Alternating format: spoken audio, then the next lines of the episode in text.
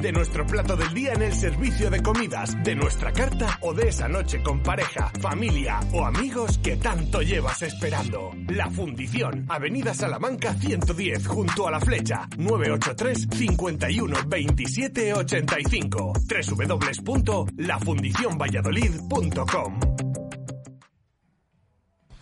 Una y cuatro minutos de la tarde, directo Marca Valladolid de miércoles. Eh, hemos vuelto a la fundición bastante tiempo después, la verdad. Eh, ha pasado tiempo desde que no veníamos aquí a lo que para nosotros es la, casa de unos buenos amigos y que desde hace muy poquito pues están otra vez en marcha, evidentemente cumpliendo con todas las eh, restricciones sanitarias y con todo lo que hay que cumplir. Pero es un sitio que la verdad es que, bueno, pues eh, permite evidentemente eh, pues eh, estar muy a gusto, estar con espacio, estar sin ningún tipo de, riesgo y cumpliendo con todo lo que hay que cumplir, a la vez volviendo también un poco a lo que era nuestra vida antes de que, de que ocurriese todo esto. Así que, bueno, los que conocéis la fundición ya sabéis que es un sitio perfecto para venir aquí a comer, a cenar, a la terraza, pues que se está de lujo. Jesús Pérez Baraja, ¿qué tal? Buenas tardes, ¿cómo estás? ¿Qué tal? Buenas tardes. Eh,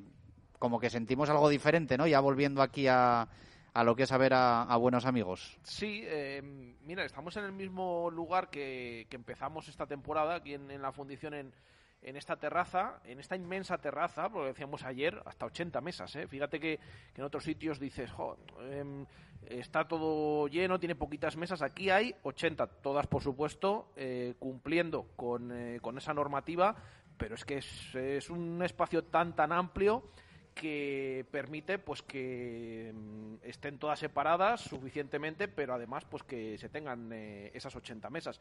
Así que sí eh, había muchas ganas. Fíjate que hacíamos aquí tertulia el pues eh, días después de, de, ese domingo 8 de marzo en el que el Real Valladolid perdió 1-4 frente al Athletic era miércoles 11 de marzo entonces en la tertulia pues surgió el tema este del coronavirus y demás, pero fíjate, eh, meses después, pues eh, lo que ha supuesto todo esto y entonces no nos imaginábamos que ya no, no íbamos a volver la semana siguiente y que íbamos a tardar eh, en volver, pues eh, lo que digo, dos, tres meses. Pero bueno, lo importante es que, es que estamos aquí, que hemos vuelto y a la espera de que comience la temporada y que vayamos poco a poco, bueno, recomience la temporada y que vayamos poco a poco carburando con esas últimas 11 jornadas de, para el Real Valladolid. Es verdad que cuando siempre que estamos aquí o acaba de empezar la liga en esta terraza o ya terminado, bueno, fíjate todavía lo que falta por jugarse porque son 11 partidos nada más y nada menos. Sí, se nos hace todo muy raro y más raro que, se nos va a hacer, ¿no? Yo creo que durante estas próximas semanas. Eh, recuerdo la última vez que estuvimos aquí, que fue un día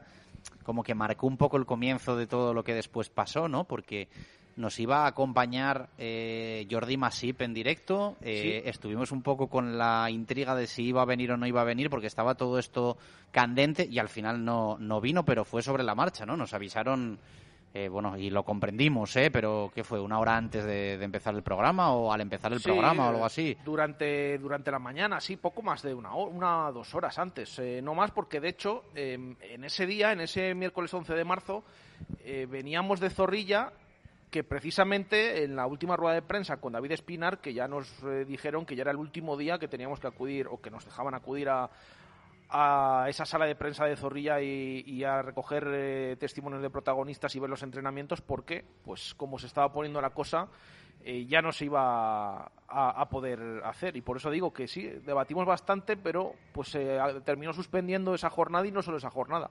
Se suspendió todo y de hecho el siguiente fin de semana ya, pues todos eh, confinados en, casa porque comenzaba ese estado de alarma que hemos vivido en España. Bueno, todavía sigue vigente, pero bueno, ya con eh, muchas menos restricciones, afortunadamente, de, lo que hemos vivido en los últimos dos meses. Bueno, ha empezado intensa la semana en el deporte vallisoletano. Eh, los, los fieles de este programa ya lo saben porque nos vienen escuchando, pues eh, evidentemente estos días con el tema del básquet, con el tema de, Salisu. Hoy parece que un poco eh, lo que está esperando todo el mundo eh, en el fútbol español son los horarios de la Liga Santander y de la Liga Smartbank de cara a la, a la, a la primera jornada que se vaya a disputar, ¿no? de momento no salen ¿Es posible que estén esperando a que entrenen los equipos eh, al completo? O sea, que se aseguren el día en el que se vuelve a entrenar al completo, que esto siempre deja mucha incertidumbre de una semana a otra y que a partir de ahí marque un poco los plazos y los tiempos eh, la liga? Eh, ¿O crees que lo van a sacar antes de que, de que llegue ese primer entrenamiento con, entre comillas, normalidad? Bueno, Tebas el otro día mm, comentó que ya tenían diseñadas las cuatro primeras jornadas em, y que se iba a comunicar la próxima semana. Claro, todo esto pues eh, se van acortando plazos y no se descarta que sea durante, durante esta semana. De hecho, ahora las últimas informaciones que hay con esa división que han hecho de los partidos y sobre todo ese adelanto al jueves 11 con el primer encuentro entre el derby sevillano, entre el Sevilla y el Betis, em, lo que em, lo que indica es que mm, puede haber una variación de fechas. Nosotros les comentamos aquí lo que se tenía previsto y es que el Leganés Real Valladolid se disputara un lunes. Eh, por aquello de que eh, bien empezara la liga el viernes 12 o bien fuera el viernes 19. ¿Qué pasa? Pues que con el adelanto al jueves 11 quedan más fechas libres, más partidos, hay más días, jueves, viernes, sábado, domingo, veremos lunes eh, también si lo permiten o no, y por lo tanto, pues para cumplir con esas horas marcadas que entre semana no se jugará antes de las siete y media de la tarde, pues hay más eh, horarios libres para ir cuadrando los partidos. ¿Esto qué supone? Pues que quizás en las últimas horas se está hablando de que el Leganés Real Valladolid podría ir al viernes. Eh, viernes 12 sería en tal caso, pero todo esto cogido con pinzas, porque ya decimos, eh, al final se va cambiando de idea continuamente y todo depende de qué día se empiece eh, se retome la competición, si es finalmente el jueves 11, si es el viernes 12 o si ya hay que esperar a la siguiente semana. Entonces estaremos bastante pendientes, pero no deben tardar o no deberían tardar el tema de los horarios, aunque también es verdad que están pendientes de, los lunes, de si se puede jugar o no. Curiosa la información anoche de los compañeros del partidazo de Cope, que también, ya saben, pueden escuchar en, en Radio Marca, todas las noches al respecto de esto de los horarios. Em, comentaron, informaron que em, eh, Rubiales, Luis Rubiales, presidente de la federación, eh, había comentado a la liga o había ofrecido a la liga decirle que sí a que el fútbol en, esta, en estas próximas jornadas se dispute el lunes a cambio de llegar a un acuerdo para que en los próximos cinco años no haya ningún partido el lunes. Bueno, una cosa por la otra, es algo que, sorprende bastante. Eh, lo que sorprende es que haya lo que sorprende es que haya chantaje en estos tiempos. Por eso, eso, es lo, eso, es lo, que sorprende. Por eso, por eso te digo que bueno, o no sorprende en algunos casos, pero en fin. Eh, al final están diciendo, yo te dejo ahora jugar los lunes si eh, luego cuando se retome todo no, como con total normalidad y ya sea pues la liga en las fechas y en el calendario que, que, está previsto no como ha pasado esta temporada ahí acabamos con los lunes de, todas, todas. Bueno, pues ahí está el tira y afloja entre la federación y, la liga. Todo esto incide directamente. Si no hay fútbol el lunes ahora, pues hay otra fecha menos y los horarios pues se tienen que, eh, sobre todo, que reprogramar. Por eso decía Tebas que tienen eh, preparados pues eh, dos organigramas o dos escenarios. Dos escenarios, efectivamente, para estos horarios. Uno, sabiendo que se podría jugar el lunes y otro sin el lunes. Entonces estamos esperando a que se decidan y a que comenten esto. Pero ya digo que la primera jornada, imagínense, de jugarse el lunes se extendería bastante. Eso daría lugar a que no hace falta que todos los partidos coincidan en horario y por eso que bailen y que incluso el Leganés Real Valladolid no vaya el lunes y vaya un viernes. De momento son todo incógnitas, pero es que fíjense, sería jueves, viernes, sábado, domingo, lunes. La primera jornada duraría bastante pero eh, veremos qué, es lo que sucede porque ya decimos que no deben tardar en poner un horario porque los equipos se tienen que planificar y porque es que estamos a escasas fechas de ese 11 de junio. De hecho, estamos ya en la última semana de mayo y a partir del lunes que viene ya entramos en el mes de junio. Bueno, eh, citabas el partidazo de COPE, eh, donde ayer estuvo Irene Lozano, presidenta del Consejo Superior de Deportes, del CSD habló de esa posibilidad, puerta abierta, a que eh, la afición regrese antes de lo esperado a los estadios. Nada definitivo, ni muchísimo menos, pero al menos eh, dice que se está estudiando y que no lo descarta. Evidentemente, eh, cuesta creer que en agosto, septiembre, octubre, noviembre veamos un estadio José Zorrilla con 24.000 espectadores, pero bueno, eh, ella lo que no descarta es que haya una reducción de, aforo, de asistencia, que, haya cierto distanciamiento y que al menos una parte de, la afición pueda entrar en los estadios. Vamos a ver cómo se gestiona esto, que creo que no va a ser fácil, pero, pero bueno, eh, ha generado cierta esperanza ¿no? entre, entre los seguidores de los equipos del fútbol español. Cierta esperanza y alguno que está echando cuentas, a ver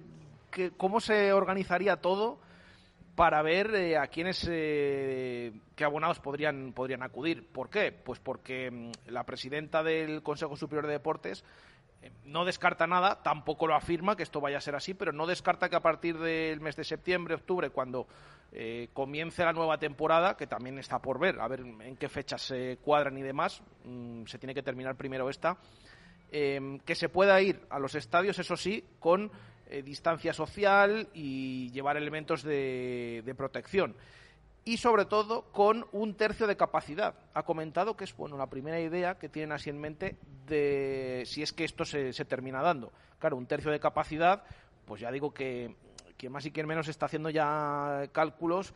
En Zorrilla caben pues los 26, perdón, 27.600, que es un nuevo aforo desde el pasado verano. Y. Mm, pues un tercio más o menos estaríamos hablando de menos poco de más de 9.000, ¿eh? poco más de 1.200 eh, más o menos.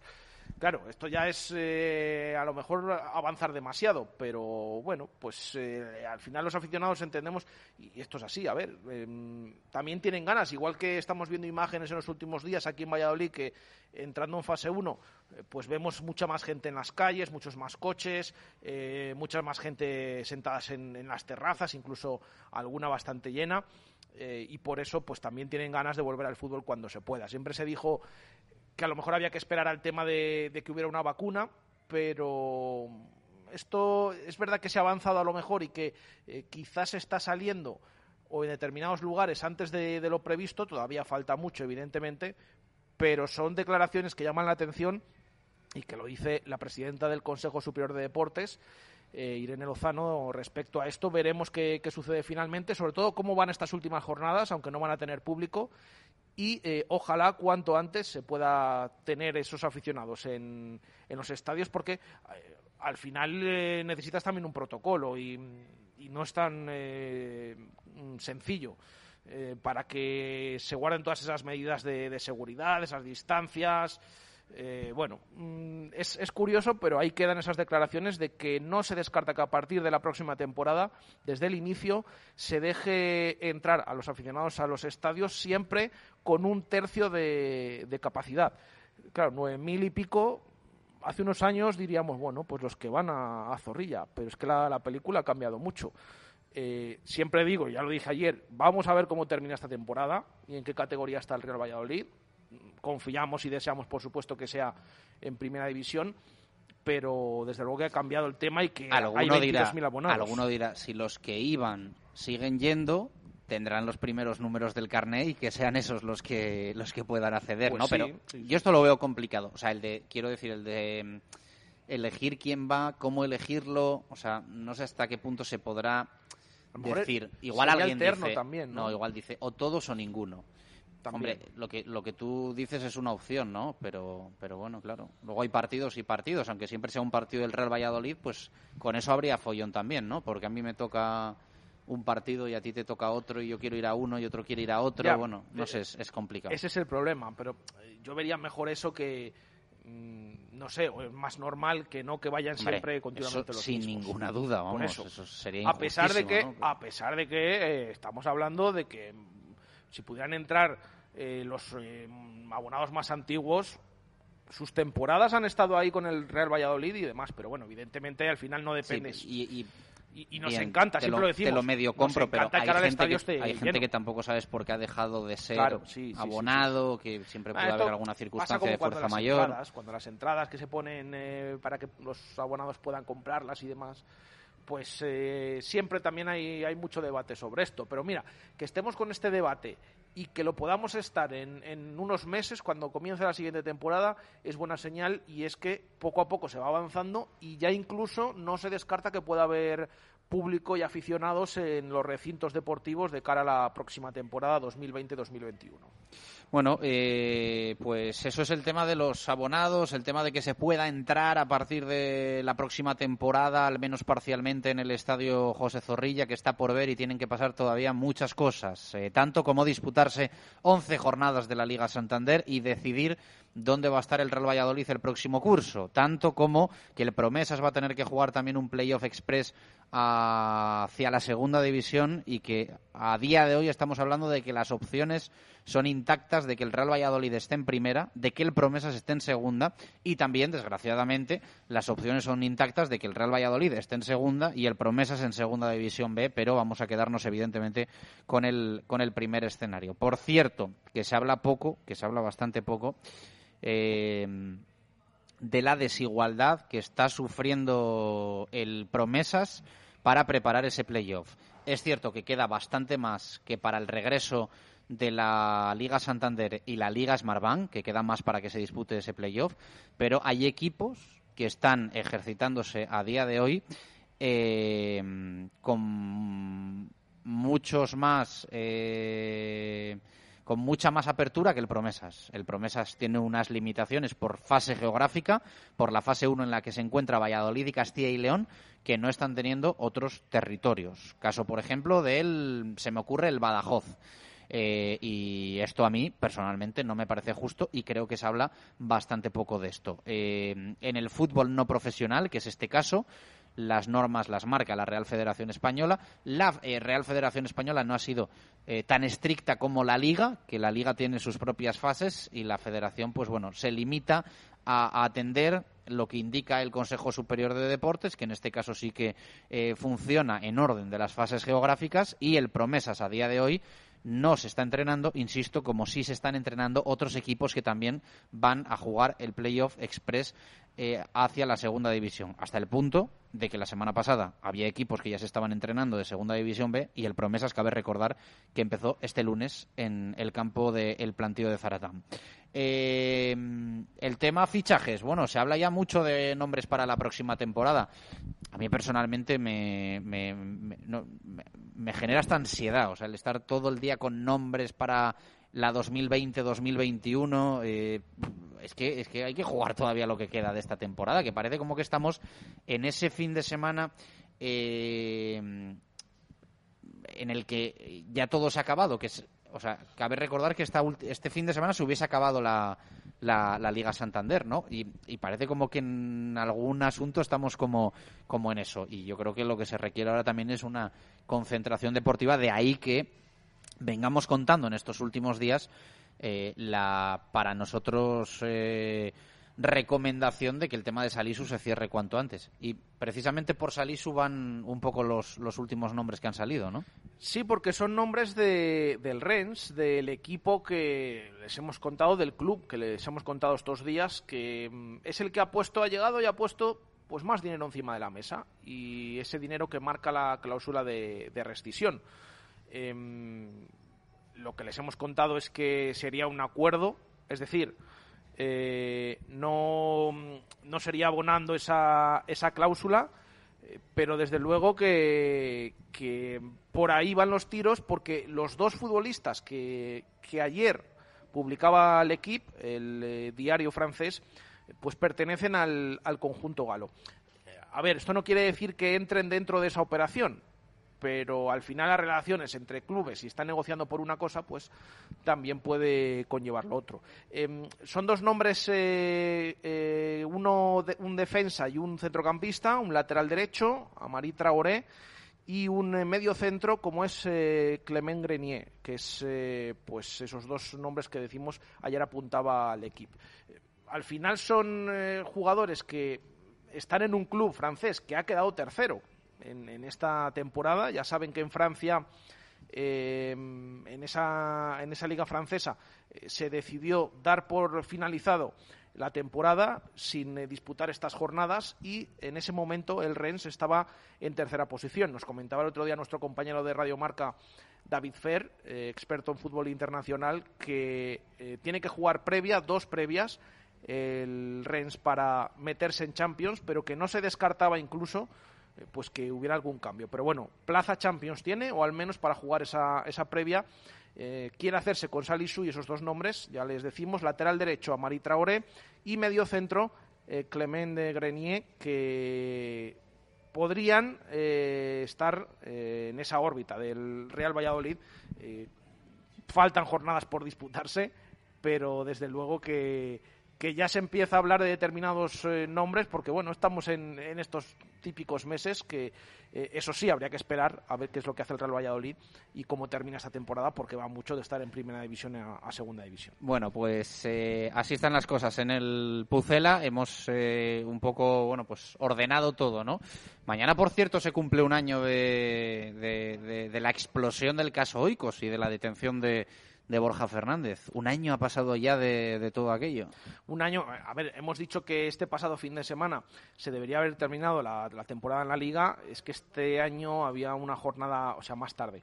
Em, el anterior terminó antes y ya saben que esto saltó pues 10 eh, eh, días después, justo de ese último partido entre el Real Valladolid y el, y el Valencia. Eh, mañana. Mañana se cumple un año de que saltara todo esto, ese día de locos que, vivimos, eh, desde primera hora de, la mañana, con esa detención de, Borja en su domicilio, luego eh, en la comisaría de, las Delicias, hasta por la tarde. Bueno, recordamos ese día, afortunadamente.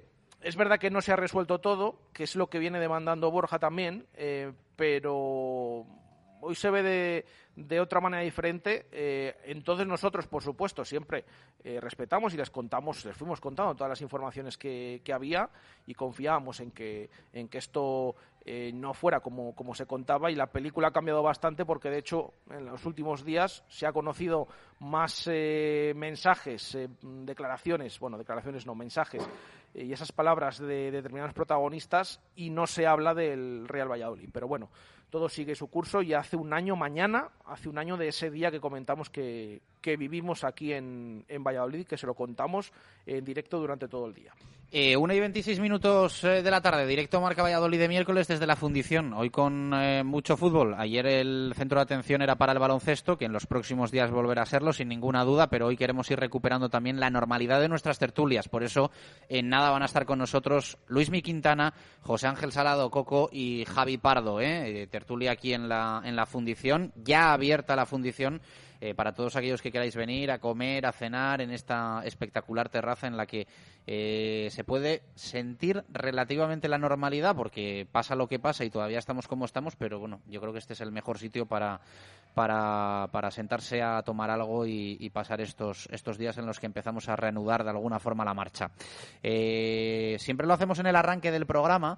Vamos a escuchar las dos primeras pistas de Pucelano Anónimo. ya sabéis que hemos recuperado en este tiempo de coronavirus virus, eh, el concurso mítico de Directo Marca Valladolid con Ángel Velasco. Dos pistas, respuesta correcta al 603590708. Cerquita de las dos lanzamos la, la tercera. Así suenan.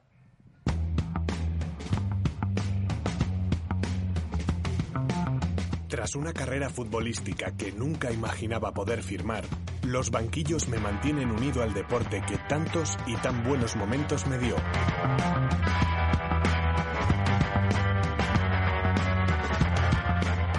de mi carrera futbolística es hacerlo del Real Valladolid, donde pasé temporadas brillantes, tanto a nivel individual como colectivo.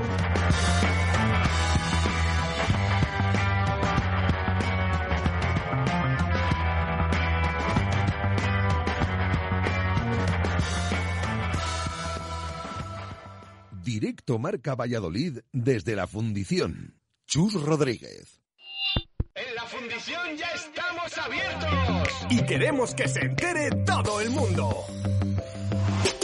Que nuestra espectacular terraza ya está esperando cualquier día de la semana, con todas las medidas y facilidades para que te sientas tan a gusto como nosotros atendiéndote. Disfruta en una de nuestras más de 80 mesas, de nuestro plato del día en el servicio de comidas, de nuestra carta o de esa noche con pareja, familia o amigos que tanto llevas esperando. La Fundición, Avenida Salamanca 110, junto a la flecha, 983 51 27 85 www.lafundicionvalladolid.com Endulza estos días diferentes en los que necesitamos alegrías con Pastelería Galicia. Saca una sonrisa a la familia o a los amigos recibiendo en casa las especialidades de la confitería artesana de Tordesillas. Cumpleaños, aniversarios, detalles con tus seres queridos, berlinas, bombones, palmeras y mucho más. Gastos de envío a partir de 2 euros y en 24-48 horas. Galicia, la confitería de los polvorones El Toro. Haz tu pedido en Justo Muñoz, más de 100 años unidos a la historia de Valladolid. Justo Muñoz Deportes, Justo Muñoz Juguetes, Justo Muñoz Hogar y 50 yardas. Teresa Gil, Mantería, Montero Calvo, Paseo de Zorrilla, Duque de la Victoria, Río Shopping y Valsur. En Valladolid, Justo Muñoz. Hola, soy Atilano, gerente de Ruby 5. Quiero que sepáis que además de ropa laboral y prevención, disponemos en nuestra web ruby5.com de todos los productos de protección contra el coronavirus, así como mamparas, viseras faciales, gafas de protección. Desde aquí quiero dar ánimos a las peñas de nuestros pueblos y a nuestros deportistas. Fuerza y ánimo, que todo llega y llegará. Fiestas y competiciones. Toda la información de Valladolid a tu alcance en tribunavalladolid.com. Tu periódico digital es tribunavalladolid.com. Descárgate nuestra app y síguenos en nuestras redes sociales para disfrutar de importantes sorpresas y regalos. La información actualizada al minuto a un clic en tribunavalladolid.com. ¿Cansado de que el grajo vuele bajo? Tranquilo, dentro de poco alzará el vuelo, llegará el buen tiempo y disfrutarás de tu mejor piscina. En Imperolid Piscinas construimos piscinas nuevas de hormigón gunitado con acabado en gresite, sintéticas con liner y PVC. Imperolid Piscinas, rehabilitamos, acondicionamos y modernizamos piscinas para tu frescura de verano. Imperolid, te enamorarás de tu piscina. Imperolid, Avenida Gijón 105 o imperolid.es. En Barco nos hemos reconvertido durante estas difíciles semanas para mejorar. Y ahora también servimos nuestros platos a domicilio. Ya puedes comer nuestro arroz con carabineros o con rabo de toro meloso, nuestros cachopos y todo el resto de platos de nuestra cocina. Solo tienes que pedirlo por Just Eat llamándonos al 983 50 31 10 o directamente venir a encargarlo. Barco, siempre con nuestros clientes. Barco, Plaza del Salvador, frente a Oletu. Directo Marca Valladolid desde la Fundición. Chus Rodríguez. Continuamos en directo Marca Valladolid desde la fundición eh, y hay última hora en clave blanca y violeta, que bueno, última hora de hace segundos. El lunes aquí escucharon que era la semana en la que Óscar Plano y Miguel de la Fuente eh, iban a renovar o que se iba a anunciar eh, y no les engañamos. También dijimos, a veces en el Real Valladolid hay una previsión de que pase esto y se alarga un poquito. Uno de ellos, al menos, no se ha alargado, ¿no? Y hay renovación. Sí, yo sé que hay mucha gente que está pendiente de qué pasa con Miguel de la Fuente, ¿eh? Alguno que también tenemos por aquí, que ahora saludamos. Pero es el otro jugador que ya les adelantamos nosotros hace unas semanas les comentamos que estaba la cosa hecha. Es verdad que con todo esto del coronavirus, pues eh, se ralentizó todo un, poquito.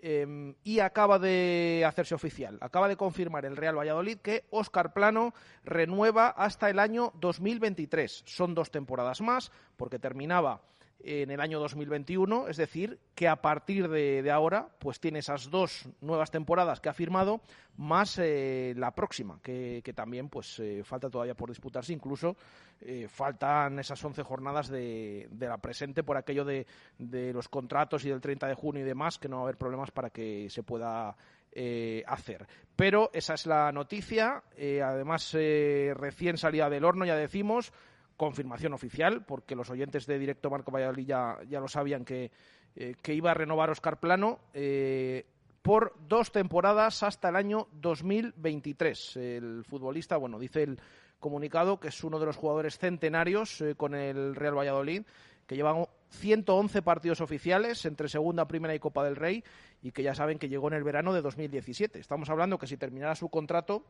son seis temporadas en, en Pucela, ¿eh? que, que son, son, ya unas cuantas que, que, hacía tiempo a lo mejor que no veíamos en, determinados futbolistas. Bueno, eso es señal de que el equipo sigue creciendo, que el equipo eh, ahora mismo está en primera división y esa es la posibilidad de que puedan eh, completar esas seis temporadas porque ha renovado hasta el año 2023. Bueno, pues tal cual lo contábamos, ¿no? El lunes, Oscar Plano 2023, Miguel de la Fuente 2024. Lo del primero ya es oficial, ya está anunciado. Eh, bueno, eh, tú habías contado ya hace tiempo que, que esto estaba visto para sentencia y se frenó todo un poco por la, por la situación y por precaución, ¿no? Eso es. Eh, ya decimos que hace algunas semanas, eh, con todo esto, pues eh, se lo comentamos que estaba todo hecho. Es verdad que no estaba cerrado del todo por aquello del de, coronavirus, pero pues aunque ha tardado en realizarse, pues hoy, finales de mayo ya, se ha hecho oficial. Es simplemente un detalle porque nos comunica también el club que en una de esas dos ruedas de prensa telemáticas que tienen ahora lugar cada semana. Ya se lo decíamos en los últimos días que mm, había decidido el Real Valladolid que a partir de ahora esas ruedas de prensa también se ofrecían a los medios de comunicación que podían preguntar en, directo, ya decimos, vía telemática. Pues una de esas dos de esta semana, la de ayer fue de Sandro Ramírez. Eh, mañana va a comparecer ante los medios Óscar Plano a la una menos cuarto en esa sala de prensa de Zorrilla en la que solo estará él pero a esa rueda de prensa tendremos acceso de manera eh, telemática para hacerle las correspondientes preguntas a, a, Oscar Plano, que acaba de renovar hasta el año 2023. Bueno, pues va a ser uno de los temas que va a salir en la tertulia que vamos a iniciar ya. En nada se suma a ella eh, nuestro buen amigo Javi Pardo. Pero vamos a ir saludando a Luismi Quintana. Luismi, ¿qué tal? Buenas tardes, ¿cómo estás? Hola, buenas tardes. Encantado de volver un poco a la normalidad y estar en esta primera tertulia después de, de todo esto que nos ha venido sí, sí, Esto, estás en la primera. No sé si estuviste en la última, pero no. Pero no estuve en la última, pero creo que en la penúltima sí. pero en la, pero en la primera, sí. ¿Qué tal has pasado todos estos...? Bueno, gracias a Dios mm, lo he pasado bien porque no he tenido ningún familiar ni nadie cercano contagiado. Y bueno, porque en el trabajo también he estado bien, he tenido la fortuna de no entrar en ERTE y, y seguir con el teletrabajo desde casa y, y bueno, y volviendo a la normalidad, como casi todos. Eh, Coco, ¿qué tal? ¿Cómo estás? Muy buenas. Pues encantado de estar aquí otra vez y aunque eh, estamos en un sitio diferente, pero casi es mejor, ¿no? Respirando aire puro aquí fuera y a estos sitios pues hay que hacerles que vuelvan a recobrar la normalidad porque lo han pasado muy mal. Yo también quiero mandar un recuerdo a todas las personas que, que nos han dejado y a los familiares. Eh, porque ha sido una tragedia pues grandísima. Y sigue siendo, ¿eh? sigue siendo. Sí, Sigue siendo y, ahora pues también nos va a tocar la segunda tragedia que es el tema de la economía, ¿no? Pero bueno, yo creo que a pesar de los políticos, eh, España es un gran país y vamos a salir adelante. Bueno, eh, sí, sí, la política en otras radios. La política en otras radios, por favor, aquí, aquí no. o sea, yo creo que este verano, fíjate que éramos muchos los los reticentes, yo no, yo no estaba quizá en el extremo del no, pero eh, lo, de, lo de que volviese el fútbol tan rápido como que me costaba verlo, ¿no? Y, está por ver, está por ver. Eh, pero, pero ahora también tengo la perspectiva de que el fútbol nos va a alegrar el verano. Sí, por supuesto. espero que... no sea un drama lo del Pucela, vamos, pero, eh, o sea, el fútbol, el fútbol va, va a ser el, el verano, o sea, ¿qué, qué vamos a hacer este verano? O sea, Yo- pues vamos a tener no- el fútbol, vamos a tener el tenía fútbol. claro que el fútbol iba a volver, sí o sí, por encima de, de 50.000 personas que han fallecido. Eso está clarísimo. Porque lo necesitaban. Es el pan y circo.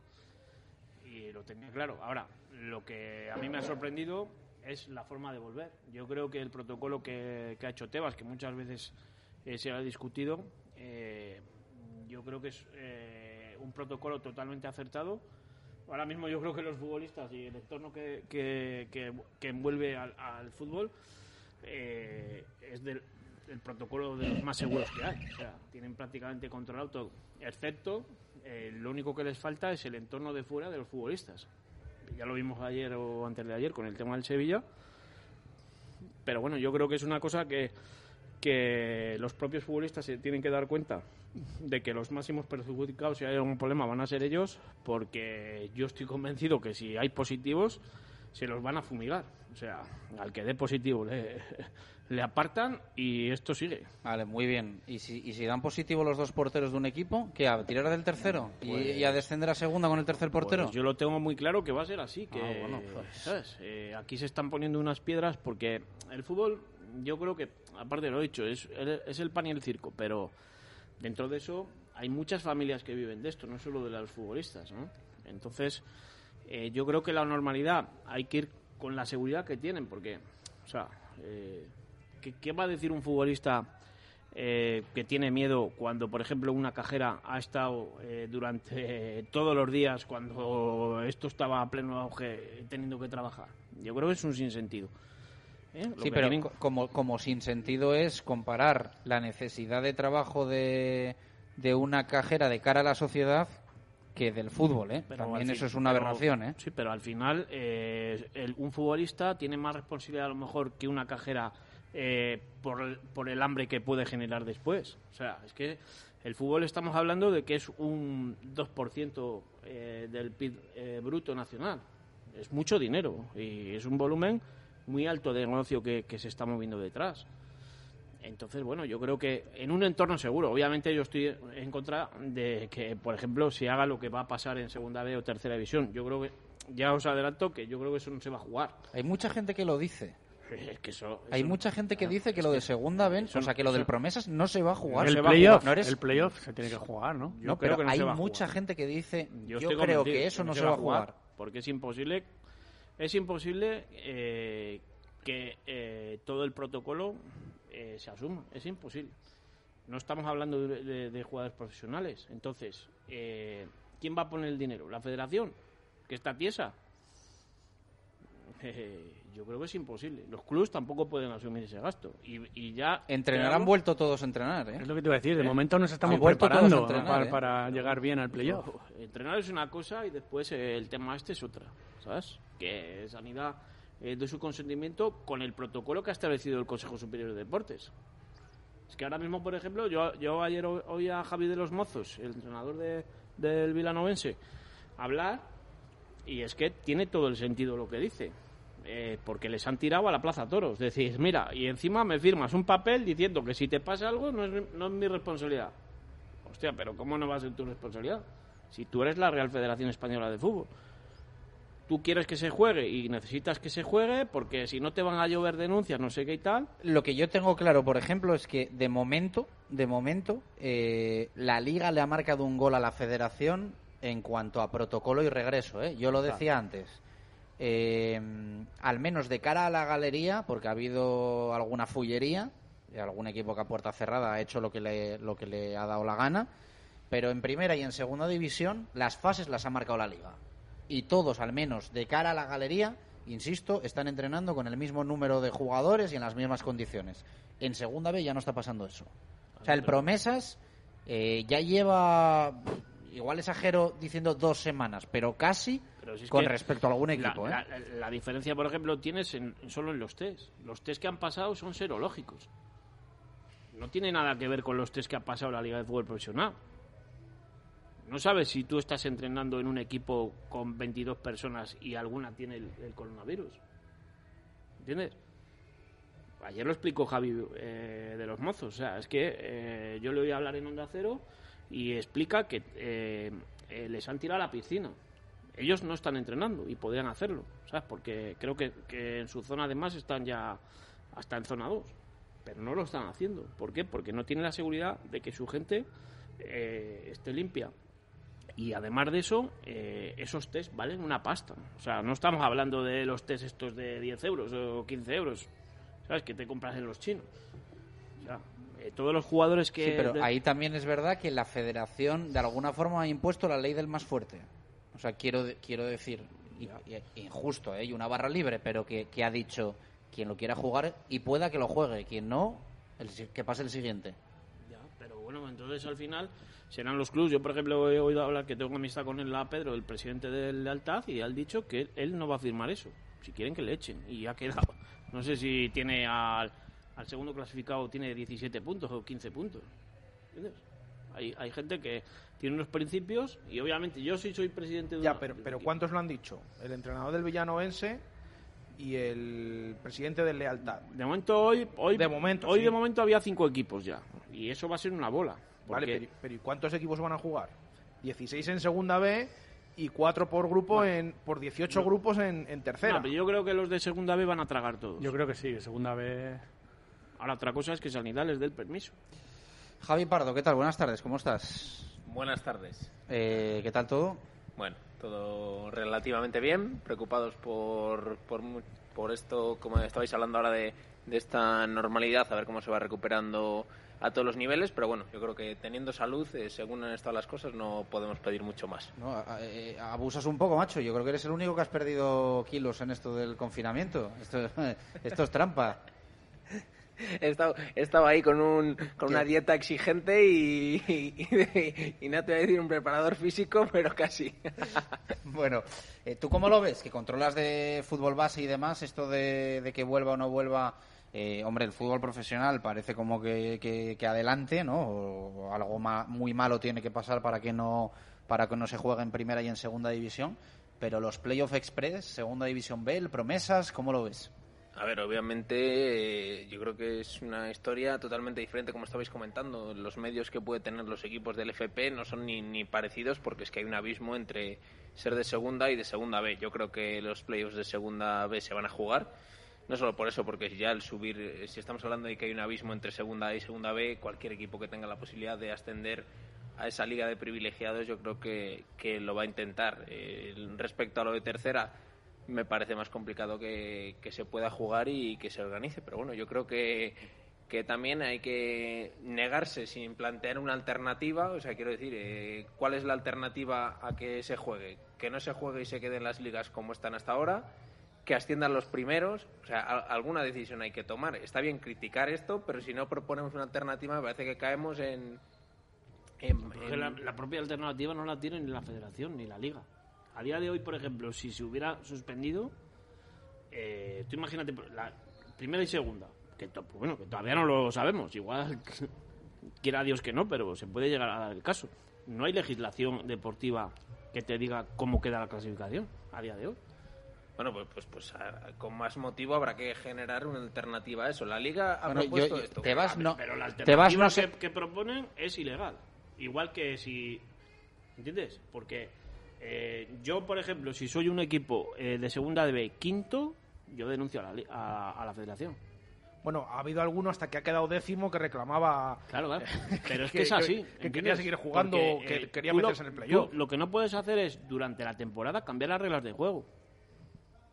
La- el problema la tiene la federación y la Liga de Fútbol Profesional, que no tiene el mecanismo adecuado para decir, no se ha acabado a, esto. a veces tienen que pasar estas cosas para que se cree precisamente pero- eh, ese, ese que luego, te, mecanismo. que luego te paras a pensarlo y es increíble que en ningún sitio pusiese qué pasaba si esto no se acababa, ¿eh? O sea, es increíble, ¿eh? Ya, ya, Porque- ya, si lo piensas, la verdad que, claro, se da por hecho tantas cosas que, que de repente pues, cambian y, y bueno, yo creo que, que- que sirva al menos esto para que pasen estas cosas, pero que no se vuelva a parar. Pero lógicamente le- la federación yo creo que, que ha planteado, lo que te digo, una alternativa, una solución que además ha pasado porque no haya perjudicados directos, digamos, a modo de descensos. O sea, al final eh, el resto se pueden quejar de que no han sido tan beneficiados como otros, pero nadie ha sido perjudicado como para perder la categoría. Entonces, bueno, al final yo creo que, que sí, bueno, te puedes protestar, eh, lógicamente es injusto porque no se han jugado todas las jornadas, Pero lo que te digo, ¿cuál es la alternativa? ¿Declararlo nulo y esta temporada Ah, como si no se ha jugado? Tú fíjate de lo que te dices, por ejemplo, yo pongo un ejemplo que puede pasar perfectamente. El Racing de Santander, que descienda de Segunda División B, o sea, a Segunda División B, que, que, vamos, tiene que ser un milagro que no pase, y el año que viene te encuentres en una Segunda División B con 32 equipos más. Ya, pero al final yo creo que la federación ha tirado más o menos por la calle del medio para intentar contentar a unos y a otros. pero, eh, porque yo no estoy de acuerdo los que no haya los que descensos, pedían, ¿eh? los que decían que ahora es que la temporada que viene va a haber 100 equipos en segunda B, ¿qué han hecho? Pues que a la siguiente temporada les dan lo que pedían, que era formar esta liga pro eh, a caballo entre segunda y Sí, la pero- actual segunda B, que al final más o menos por ahí, pues todos esos 40 equipos que habían firmado, pues también quedan contentos porque saben que dentro de dos temporadas va a existir esa liga y, los va a haber dos grupos y tercera, ¿qué menos hacen? equipos de los que va a haber ahora. Porque con esa Liga Pro eh, haces eh, los equipos de tercera división, los desciendes con una categoría. Sí, pero que, que igual hasta tienen más sentido. O sea, te quiero decir, al final, en vez de pasar de esa segunda con 22 equipos y privilegiados, pasar a 80 equipos, que la segunda B, pues es al final se juntan equipos, pues que semiprofesionales en el sentido más estricto de la palabra y otros que tienen muchas más capacidades, como puede ser, por ejemplo, la Cultural Leonesa, que es un equipo que ha estado encima en segunda división hace poco. Claro, al final eso va a hacer, entre comillas, esa segunda B Pro, pues hacer una categoría más profesional. ¿Qué va a pasar? Lógicamente, la segunda B que no sea Pro, que no sé cómo es el eh, La semánticamente sí. la denominación, pues va a ser más parecida a la tercera, claro, va a haber una categoría, pues ahí al final, pero bueno, yo creo que también luego el salto en teoría entre la segunda B Pro y la segunda será menor, se entiende. Final haciendo ma- más, pero claro, lógicamente la tercera ya queda relegada a una sexta categoría, lo que es casi ahora la preferente.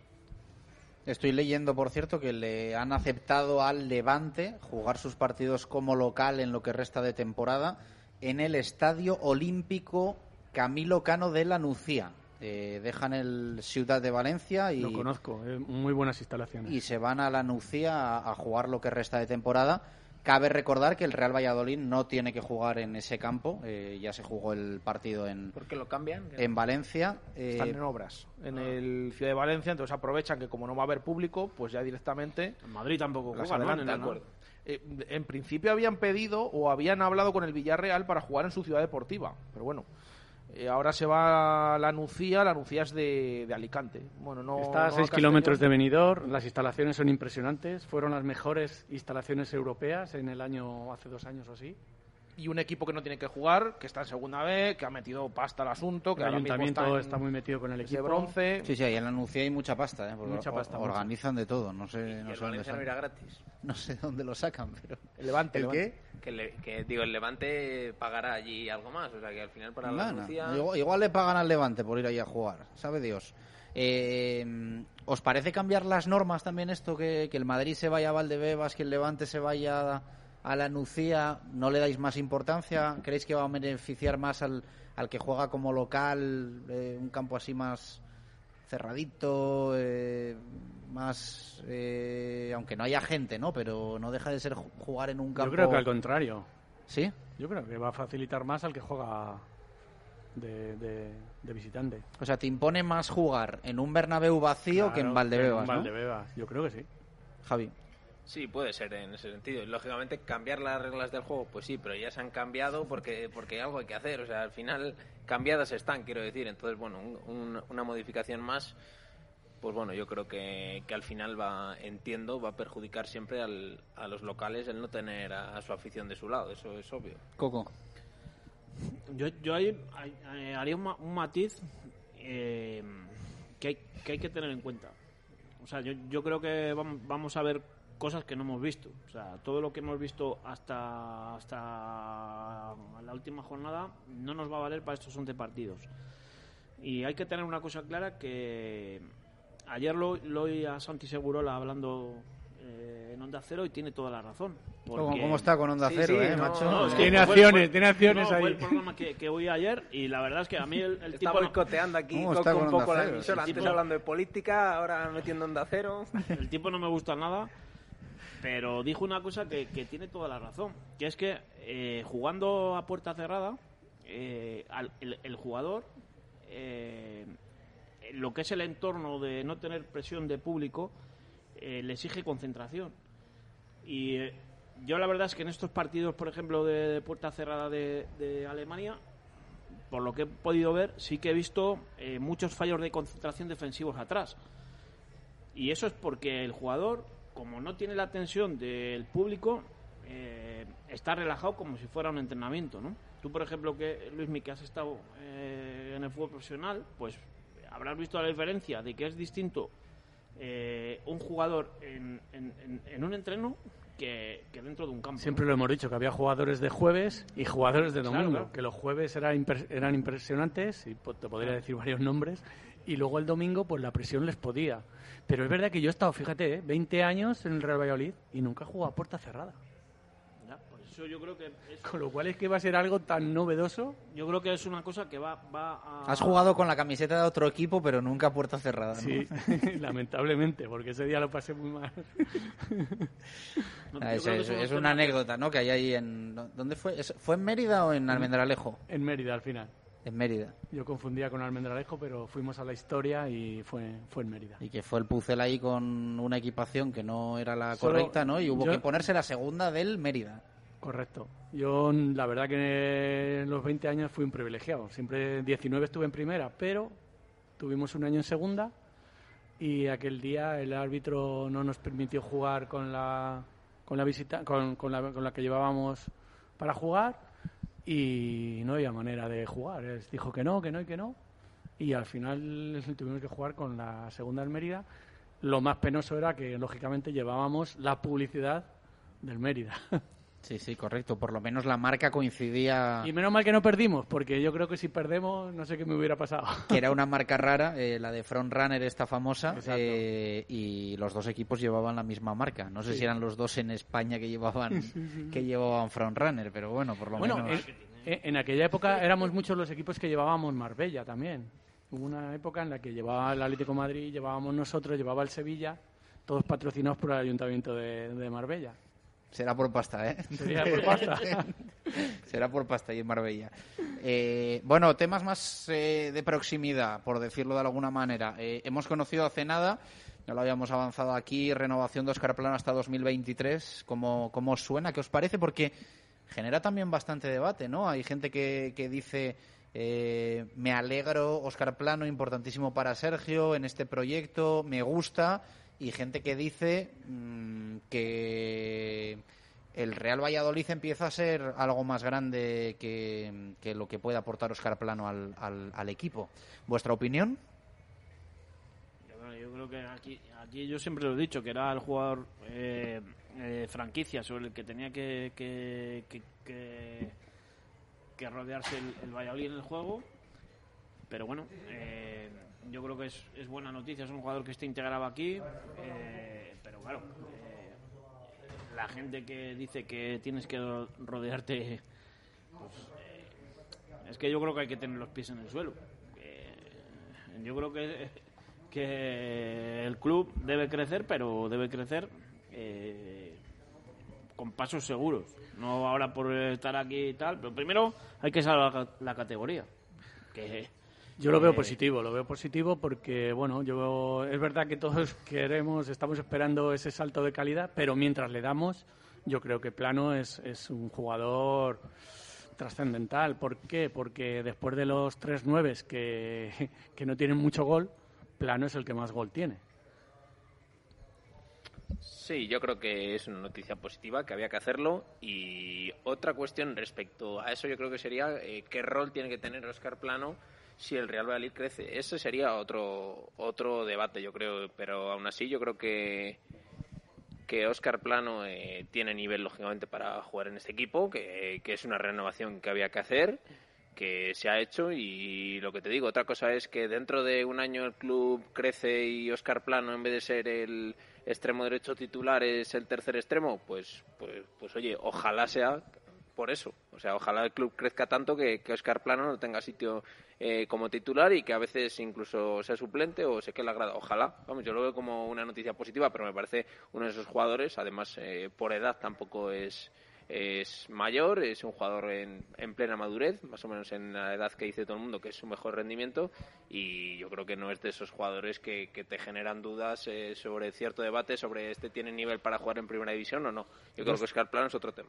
Yo estoy de acuerdo con eso. Eh, con lo que ha comentado ahora Javi tal cual, porque en un futuro me parece bien esta renovación siempre y cuando se sepa el papel que tiene. Es decir, que esto no quiere decirse que tenga que ser indiscutible ni nada de eso. Que lo, yo es algo que vengo comentando en los últimos meses que si no está bien no tiene por qué jugar. Claro, otra cosa es que a eso me refiero. una plantilla que sepa qué papel tiene dentro que, del equipo. Para que Oscar Plano juegue, un jugador importante. Necesite jugar bien para jugar, para ser titular en este equipo. Eso es otro tema. Que no pero, tenga garantizado pero... el puesto sistemáticamente hasta cuando no está bien. El, pro, el, problema es que yo creo que a Sergio Plano le, le aporta unas garantías en muchas facetas que cuando Sergio tiene ese perfil conservador que acostumbra a tener creo que Plano le da mucha seguridad. Y luego o sea, que sabe que Plano hay algo que se lo va a dar siempre, luzca o no luzca. Y que es versátil, es que lo pone en muchas posiciones y, y hasta ahora siempre le ha respondido.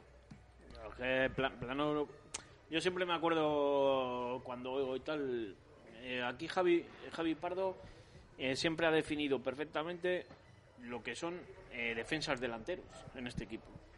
Y es que esa palabra siempre me, me la probé de, de Javi. Te la cedo, y, te la cedo. Sí, y, y, es que yo creo que en estos 11 partidos lo vamos a ver triplicado por 5. Porque se ve venir. Y, y que luego puede pasar que, que, que, Sergio el año que viene no esté, por ejemplo. Claro, o sea, es que podría pasar. Y que desciendas... Obviamente Oscar Plano es un jugador para Sergio importantísimo. Pero también lo podría ser para el siguiente entrenador que venga. Entonces yo no lo veo tan relacionado con un tema de, de entrenador en este sentido. Me parece que el club tiene que renovar a Oscar Plano, sea el entrenador Sergio o Clemente. Y lo que decíais. Que la decisión tiene que ir más allá del entrenador, sin duda, pero. Sobre pero, hombre, que, que, también es verdad que si, si a, a, Sergio entiendo que también le consultarán, ¿no? Y... No, no, por supuesto, pero bueno, que estamos hablando de un jugador que, que ha renovado otros, otras tres temporadas más. O sea, aparte de esta. Entonces, hay que decir que, que no sé si dentro de cuatro años Sergio estará aquí. Yo pienso que si lo que estábamos hablando, que si damos ese salto de calidad y, y Oscar Plano pasaría a no ser un primer espada, siempre sería un buen jugador de, de, de, fondo de armario, por así decirlo, y siempre sabes que te va a cumplir en diferentes posiciones. Pero sobre todo eso, que, que todos sean conscientes del papel que pueden tener, que no vayan a lo fijo siempre y que se sepa que, bueno, como ha renovado, pues... Sí, que no se acomode, que, que no se acomode es, porque... es, pero, pero, tanto el club como él, no solo él. Es que es más, si, que, si incluso creciera tanto el club que Oscar Plano no tuviera nivel, Oscar Plano yo creo que, puede tener una venta asequible en un segunda puntero o en un primera de otro no te estoy hablando de millones por supuesto no es lo de Salisu ni mucho menos pero bueno que puede sacar una pequeña plusvalía porque Oscar Plano vino gratis. Sí pero es que yo sigo diciendo que aquí lo importante es salvar la categoría que no va a ser fácil. Eso hay que tenerlo claro o sea, venimos de, de ser eh, el peor equipo. Con, más motivo para renovar Oscar Plano, claro, por porque eso. si desciendes es uno sobre los claro. que hay que montar el proyecto. Pero venimos de ser, veníamos de ser en eh, los cinco o seis últimos partidos eh, con el Eibar el peor equipo de primera división. Eh, ahora esto abre ot otra, otra, abre otra liga y, y de verdad hasta que no estemos dentro del césped no vamos a saber nadie, nadie, absolutamente nadie eh, va a saber eh, cómo va a ir esto. Ah, puede haber equipos que sigan funcionando igual, hay otros que el que mejor se adapte a la situación, yo creo que, y el que no tenga miedo, porque eso después yo creo que a nivel futbolístico también va a influir. Hay jugadores que a lo mejor, ya, ya lo vimos con, con el hombre este de, de, Cádiz, ¿no? Que dijo que él no iba a jugar, que no sé qué, que al final está con Fali, ¿no? Con sí, Fali. Pero, pero hostia, a, a, lo mejor hay gente que, que se ha callado la boca y tiene miedo a arrimarse. ¿eh? Entonces, eh, yo creo que es una situación que, que no la hemos vivido nunca y, hasta que no vayamos viendo eh, cómo reaccionan eh, las personas dentro de, del campo, los equipos.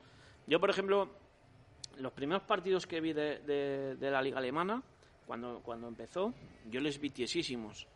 Yo lo hablaba con Ángel Aceña, que es, es mi amigo mío, que, que, es bueno pues uno de los mejores preparadores físicos que hay en, España y tal y me decía es que date cuenta que eh, un jugador profesional es el mayor tiempo que ha estado parado durante toda su carrera. Porque el tiempo que, que tienes de vacaciones, a lo mejor en una temporada son 15 días, y en esos 15 días eh, haces tus cosillas y tal, pero daros cuenta que es que son ca- prácticamente han sido dos meses y medio, ¿no? Y eso es mucho tiempo para, para un jugador eh, profesional. Entonces, eh, no sabes cómo el cuerpo va a reaccionar ni, ni vamos a ver cosas que a lo mejor nos sorprenden, ¿no? Está claro que tenemos un calendario muy comprometido y todo va a depender de cómo nos adaptemos a, a esta nueva situación de jugar sin, sin público, pero también a los contrarios van a jugar sin público y bueno, pues ahí va a estar, ahí, como bien dices, el que mejor se adapte a esta nueva situación será el que salga. Yo creo que ahora no va a tener tanta importancia el jugar de local o el jugar de visitante. Entonces, por ahí a lo mejor podemos salir un poquito Creo que va a primar poquito mucho la- beneficiados. La, la- la calidad técnica. No, pero, pero en teoría no sales tan beneficiado porque el Real Valladolid es un buen equipo como, como visitante, ¿eh, ¿no? eso te digo que vamos a salir más beneficiados. Bueno, Sí. Ya, pero, pero tú, por ejemplo, yo, yo me- voy a, a los discursos que, que oíamos en los últimos en el último mes, ¿no? Que te decían, vamos, tenemos que ser importantes en casa. Tenemos que ser importantes en casa. Ahora es que no hay ni casa ni fuera. Sí, O porque sea, hay partidos claves con el Leganés o con el Celta. o sea, bueno, es con que el- estamos hablando de que si vas a Leganés y te pintas la cara y te pinta el Celta, estás en una situación muy comprometida para los últimos nueve partidos, ¿eh? Sí, además, a ver, yo creo que, que cambia mucho la historia porque lo que está claro es que la liga es el torneo de la regularidad porque te, te implica llevar 38 partidos eh, manteniendo pues, precisamente es una regularidad, ¿no? Un nivel y ahora se abre otra nueva liga de 11 partidos que si hay un equipo que coge una mala racha, una dinámica mala, no, no te da tiempo a, a cambiarla, igual que si coges la dinámica positiva, como va a ser todo mucho más rápido y solo te tienes que plantear el tema en 11 partidos, pues lógicamente yo, yo creo que, que en ese sentido las dinámicas eh, que se inicien esos dos primeros partidos van a marcar mucho. Eh, a nivel Y, físico y y de- siendo los partidos que son para, para el Pucela, ¿no? Sí, en este caso en concreto eh, todavía más, porque claro, el primer día vas a, a Leganés, pues, pues ya ves si el Leganés llega y, y gana, pues se, a- se arriesga los últimos 10 partidos a hacerse esa mini liga de coger la dinámica buena y hacia adelante. Pero bueno, yo creo que eso ya... Vale, otro por eso hay cantar. que, hay que añadir que son 11 partidos en un mes.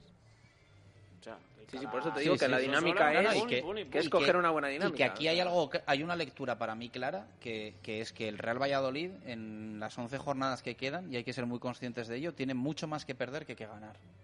Obviamente, por eso Mucho veí- más que perder Por que que eso, ganar. por eso todas las declaraciones antes de saber que se volvían del club eran bastante tibias en cuanto a la vuelta. Lógicamente, los equipos que estaban en posiciones cómodas, pues no tenían ningún interés. Ahora, también te digo que los que estaban en descenso tampoco querían volver, porque como que parecía que si no se volvía eh, salvaban el pellejo, ¿no? Pero hablaba antes Coco del Racing, el Sí, tema del Leganés. Está, y- está claro que, o sea, cada club tiene que, tiene que, tiene que jugar sus cartas, ¿no? Pero yo creo que dentro del club, eh, yo, yo es que, eh, perdonad que lo diga y tal, pero a mí me ha, a mí me ha parecido eh, eh, que se ha dado como una imagen de que no se quería volver a full desde aquí. Y obviamente eso eh, eh, tienes que hacerlo valer en los medios de comunicación y tal, pero dentro imagino que el, el, el discurso ya ha sido diferente, porque si no va Yo, mal, yo mal vamos. yo también lo espero.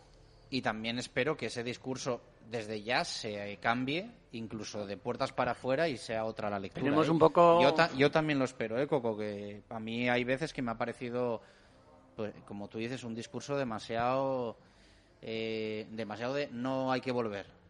Claro, claro. O Y- pero que, que y esta- se esta va a es- volver, Es lo que sea, decía Javi, ¿no? Que a nosotros, obviamente, nos interesaba que no se volviese. Ahora, el discurso hacia tu gente dentro tiene que ser totalmente diferente y, y tiene que haber sido así, porque si no. Nos interesaba en un plano meramente deportivo, ¿eh? Sí, por supuesto. Luego hay otras lecturas. Yo, por ejemplo, lo que me da un poco de confianza ¿no? es, es que en esta situación Sergio es un poco como cuando vino, ¿no? Cuando vino en la temporada de segunda, quedaban también 8 o 10 partidos, ¿no? 8 partidos creo que eran. Ocho de liga Ocho. y los cuatro de playoff. Correcto. Es, es más o menos la, la misma, lo mismo el número de partidos que quedan. Nadie daba un duro por ascender en aquella eh, cuando vino y menos el- después de perder el primer partido. Y, y supo inculcar lo importante que era. Y, y- Estoy contigo. y esto me da también confianza es con verdad Sergio. que las temporadas, o sea, lo que son las primeras, primeras jornadas, no las empieza mal. Si luego hacemos ya un- una mini liga de 11, cuidado, ¿no? O sea, si, Sí. cogiendo el inicio de temporada, porque es justo cuando, Sí, e- es más, incluso- cuando viene el bajón. eh, Pero, pero en los primeros partidos en... siempre ha dado algún campanazo bueno, ¿no?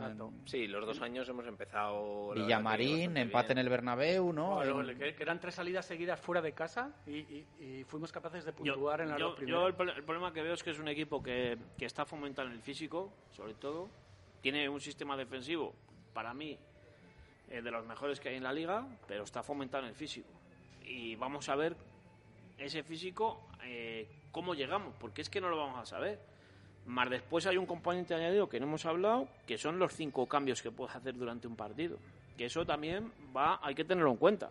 Estamos hablando de que cinco cambios en un partido es el 50% de lo que tienes en el campo. Sí, que, que- nivel- que también no sé si leía a Sergio un discurso un poco victimista en, en ese sentido, de que bueno, había equipos que poco les perjudicaba eh, los cinco cambios, porque claro, había menos fondo de, de armario y demás. Ayer dijo Sandro que para él, eh, él, que él pensaba que beneficiaba al equipo, lo de los cinco cambios. Porque hay más jugadores que pueden participar y que pueden echar una mano.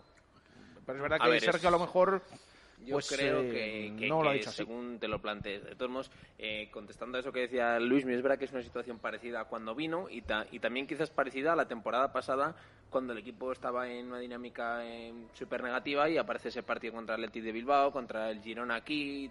O sea, al final el equipo sí que es verdad que con Sergio los partidos que, que han sido un poco a vida o muerte, digamos, por, por decirlo de alguna manera, eh, los ha sacado adelante. De una manera o de otra, pero los ha sacado adelante. Sí, lo que decís de las dinámicas positivas o negativas, ¿no? El Es año que pasado eso va a marcar muchísimo, Va- eh, yo creo. Siempre hay alguno que se mete que no esperas. El año pasado el Girona se mete en una dinámica que no vuelve a ganar un partido después de ganar en el Bernabéu. Yo es que tengo, yo, yo sigo en el Bernabéu no vuelve yo- a ganar un partido. Eso era increíble. a ¿no? día de, a día de hoy, a día de hoy. ¿Quién claro, dijo el año pasado que iba a bajar el Girona, Luismi? Yo, Yo, yo en Navidad dije que no, después de ganar. yo lo dije. Yo creo que Chus lo dijo. Lo dijo. Coco. Yo lo yo lo dije. Chus lo dijo. Yo, yo era el único que decía. No, os Yo no, podéis yo no. apuntar los tantos que Yo queráis. soy sincero que no. Yo para un año que acierto metía- en mi, en yo mi sobrecito al- ese que, yo que hubo un metí día que metí al Girona y, y la gente me llamaba loco, sí. pero bueno. Bueno, eso ya. Pero respecto a lo Bueno. de los cambios que decía Jesús, también, claro, a ver, eh, los que hemos sido entrenadores, alguna vez te ha dado ganas de cambiar a 11, no a 5, a 11. O sea, eh, cualquier entrenador ha dicho la típica frase de si pudieras cambiado a los 11, ¿no? Ahí en el banquillo buscando un poco picar en el amor propio. La cosa es que de vemos que propios. Sergio... Pues ahora vas a poder cambiar a 5. Claro, ahora es vas que a Sergio poder- suele tener Que además- eh, un- sí 14, bueno, si hace los- todos los cambios, pero que suelen ser los mismos 14 todos los partidos. Sí, pero es el 50% del equipo que Sí, tiene el de campo. claro, de campo porque lo normal es que al portero no le cambies. Pero también se abre ese abanico, que si el portero está haciendo un mal partido, cuando tienes tres cambios... Igual ahora te lo puedes dices, permitir, ¿no? Claro, pero ahora dices, bueno, pues oye, me quedan cuatro de campo. Bueno, y luego tenemos el arma secreta, ¿no? Que no tiene nadie. Nosotros tenemos a un Benarfa todavía por descubrir, que a lo mejor puede ser el... ¿No? Yo, cuidado, porque. Puede ser el que marque la diferencia en estos 11 partidos. Yo- Y, y eso ningún equipo ha hecho un así una apuesta como hemos hecho nosotros. Sí, la verdad que traer a uno fuera de forma en enero, creo que No nadie lo ha más hecho lo pensó que sería una buena idea, la verdad. hay, que, hay que reconocérselo. Yo la verdad es que eh, cuando, cuando yo, yo a ese jugador le conozco muchísimo y, y cuando vine aquí, pues eh, ya sabéis lo que pensaba, pero...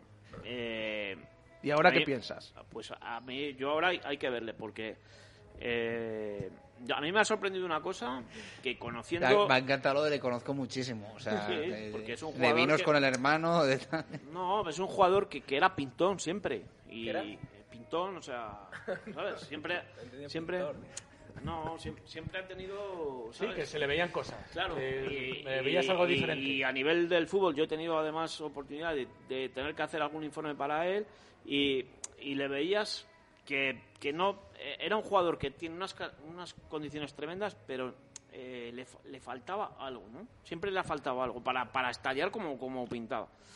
Y a mí me ha sorprendido que un jugador así, eh, que pasa esto y se vaya a la residencia de jugadores, yo estoy convencido que Benarfa en otra situación se pira de aquí. Claro, pero es que no ha podido. O sea, eso- Bueno, sí, pero... eh, Es es que no, único no que- tenía otra opción. No, o pero dormía escucha, debajo un puente o se iba a la escucha, residencia. Es que ha tenido escucha, vida como de, estudiante, podía- ¿no? Ahí en la eh, residencia podía estaba de recogido. No, pero un yo estoy- avión, sí, yo estoy eh, eh, como, como, hizo... No, no, pero escucha... los cerraron. No, pero Por escucha. eso se fue. No, no, estaba. pero podía haber hecho como Bueno, el ruso del Celta. un avión y en dos horas estaba en su casa. ¿Entiendes? No creo que a Benarfa le falte dinero. O sea, a mí me ha sorprendido porque él se ha adaptado a esa, a esa circunstancia. Y claro, ahora, eh, yo tenía miedo de verdad, porque es un jugador que conoces, tiene tendencia a, a tener peso cuando está parado, y, y veis cómo venía. Entonces, No, no, el primer calentamiento en Igual, banda. igual, joder, en, igual en la residencia ha pasado hambre, Coco. Bueno, no lo sé si ha pasado hambre o no. Yo lo que le he visto es un jugador eh, con las características que tiene él, implicado, y a mí me ha sorprendido verle fino. Yo creo Está que la-. Lo cual, lo cual puede ser incluso, vamos, no un problema, ¿no? Bendito problema, pero, pero que se abre una nueva alternativa Claro, para eso. Sergio de... que lo esperemos, que iba, uno- que esperemos que el Real Valladolid no esté retocando las fotos, que- que porque No, no, bueno, lo hemos visto. bueno, eso está claro, pero bueno, yo, yo creo que... Hombre, gente que le, que le ve en el día a día sí que comenta que, que se le ve muy diferente. Sí, o sea, Se han subido vídeos Pero de los veremos. entrenamientos y eso no, yo creo que no se puede retocar. No, que lo digo en broma, eh, lo digo en Ya, broma. ya, ya, yo creo eso. que no haya ningún ningún alguien, alguien que sepa de fútbol y que conozca al jugador que como este jugador eh, Explote. eh, eh, venga bien como estaba eh, el año pasado eh, en, eh, en, eh, en Francia revienta la pelota porque es que se le ve ¿entiendes? ahora Bueno, vamos a hacer una pausa. Estamos aquí en la fundición, en la terraza. Estáis bien aquí en la terraza de la fundición, ¿no? Pues- Muy bien. Perfecto, estamos. Además, Eh, después de estar tanto tiempo en casa, o sea, el hecho de estar ya solo en una terraza, lo que sea. Eh, apetece y mucho venir aquí a comer, a cenar, a tomar algo. eh, un sitio muy recomendable y yo creo que idóneo para, para los tiempos que corren. Hacemos una pausa. A la vuelta, atentos, que suena la tercera pista de Pucelano Anónimo y sacamos el que es el tema de la semana y todavía no hemos tocado. El de Mohamed Salisu y esa más que opción de que acabe en el Rennes francés. A la vuelta, en dos minutos. Directo Marca Valladolid desde la fundición. Chus Rodríguez.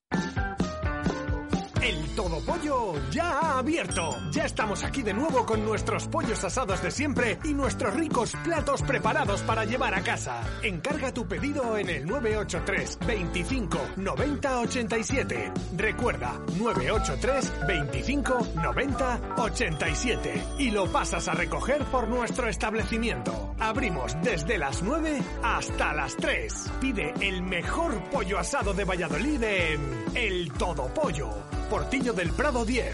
¡Qué rico! En Venador somos especialistas en la instalación y mantenimiento de puertas automáticas. Más de 20 años de experiencia en el sector y más de 5.000 clientes avalan la profesionalidad y entrega de un equipo de grandes profesionales. En Venador trabajamos con las marcas más prestigiosas del sector, calidad y durabilidad aseguradas. Especialistas en automatismos, barreras, puertas de garaje seccionales y puertas metálicas. Líderes en el servicio a comunidades e industria con mantenimiento y servicio técnico en Valladolid 24 horas. Venador 983 40 3902 y venador.com. Protéjase. Son momentos de higiene y desinfección. Descale, profesionales en sanidad ambiental, desinfecta viviendas, comunidades, empresas y todo tipo de instalaciones contra el COVID-19. Especialistas en industria agroalimentaria, derratización y desinsectación. Protéjase contra el coronavirus. Pida presupuesto en info@descale.es o visite nuestra página web descale.es. Las victorias del deporte vallisoletano las celebramos con bodegas Carramimbre, Verdejo, Roble, Crianza, Reserva, Altamimbre. Bodegas Carramimbre, un vino orgulloso de su tierra y de su deporte. Bodegas Carramimbre, patrocinador oficial del Club Baloncesto Ciudad de Valladolid.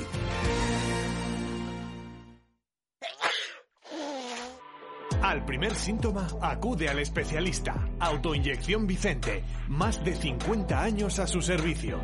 Especialistas en refrigeración del transporte. Servicio oficial Thermo King. Venta, montaje y reparación. Asistencia 24 horas los 365 días del año. Servicio oficial Lamberet. Venta de unidades nuevas y seminuevas. Autoinyección Vicente. Calidad, garantía y servicio. Autoinyección Vicente, calle Estaño 11 en el polígono San Cristóbal de Valladolid y autoinyeccionvicente.com. En la fundición ya estamos abiertos. Y queremos que se entere todo el mundo. Que nuestra espectacular terraza ya está esperando cualquier día de la semana, con todas las medidas y facilidades para que te sientas tan a gusto como nosotros atendiéndote. Disfruta en una de nuestras más de 80 mesas, de nuestro plato del día en el servicio de comidas, de nuestra carta o de esa noche con pareja, familia o amigos que tanto llevas esperando. La Fundición, Avenida Salamanca 110, junto a la flecha, 983 51 27 85 www.lafundicionvalladolid.com Hola, soy César Casado, de Simancas Autorrecambios. Quiero comunicaros que a partir del día 11 de mayo empezaremos a atenderos vía WhatsApp en el teléfono 629-760-014. Puedes hacer tu consulta o pedido y te damos hora para recogerlo o para servírtelo en tu domicilio. Ya sabes, hasta que se normalice totalmente la situación, te atendemos en el WhatsApp 629-760-014. Un saludo y ánimo a todos, ya queda menos. Directo Marca Valladolid desde la Fundición. Chus Rodríguez. Bueno, pues eh, por cierto, nuestros amigos de Simancas Autorrecambios que están funcionando ya a tope, le mandamos un abrazo a César y a, todo el equipo. Eh, vamos a escuchar pista de Pucelano Anónimo, la tercera de la semana, suena la de lunes, martes y miércoles. Escuchamos.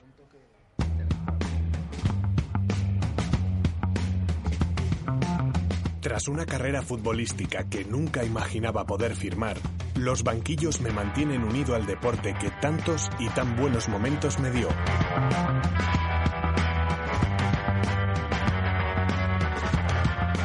Hablar de mi carrera futbolística es hacerlo del Real Valladolid, donde pasé temporadas brillantes, tanto a nivel individual como colectivo.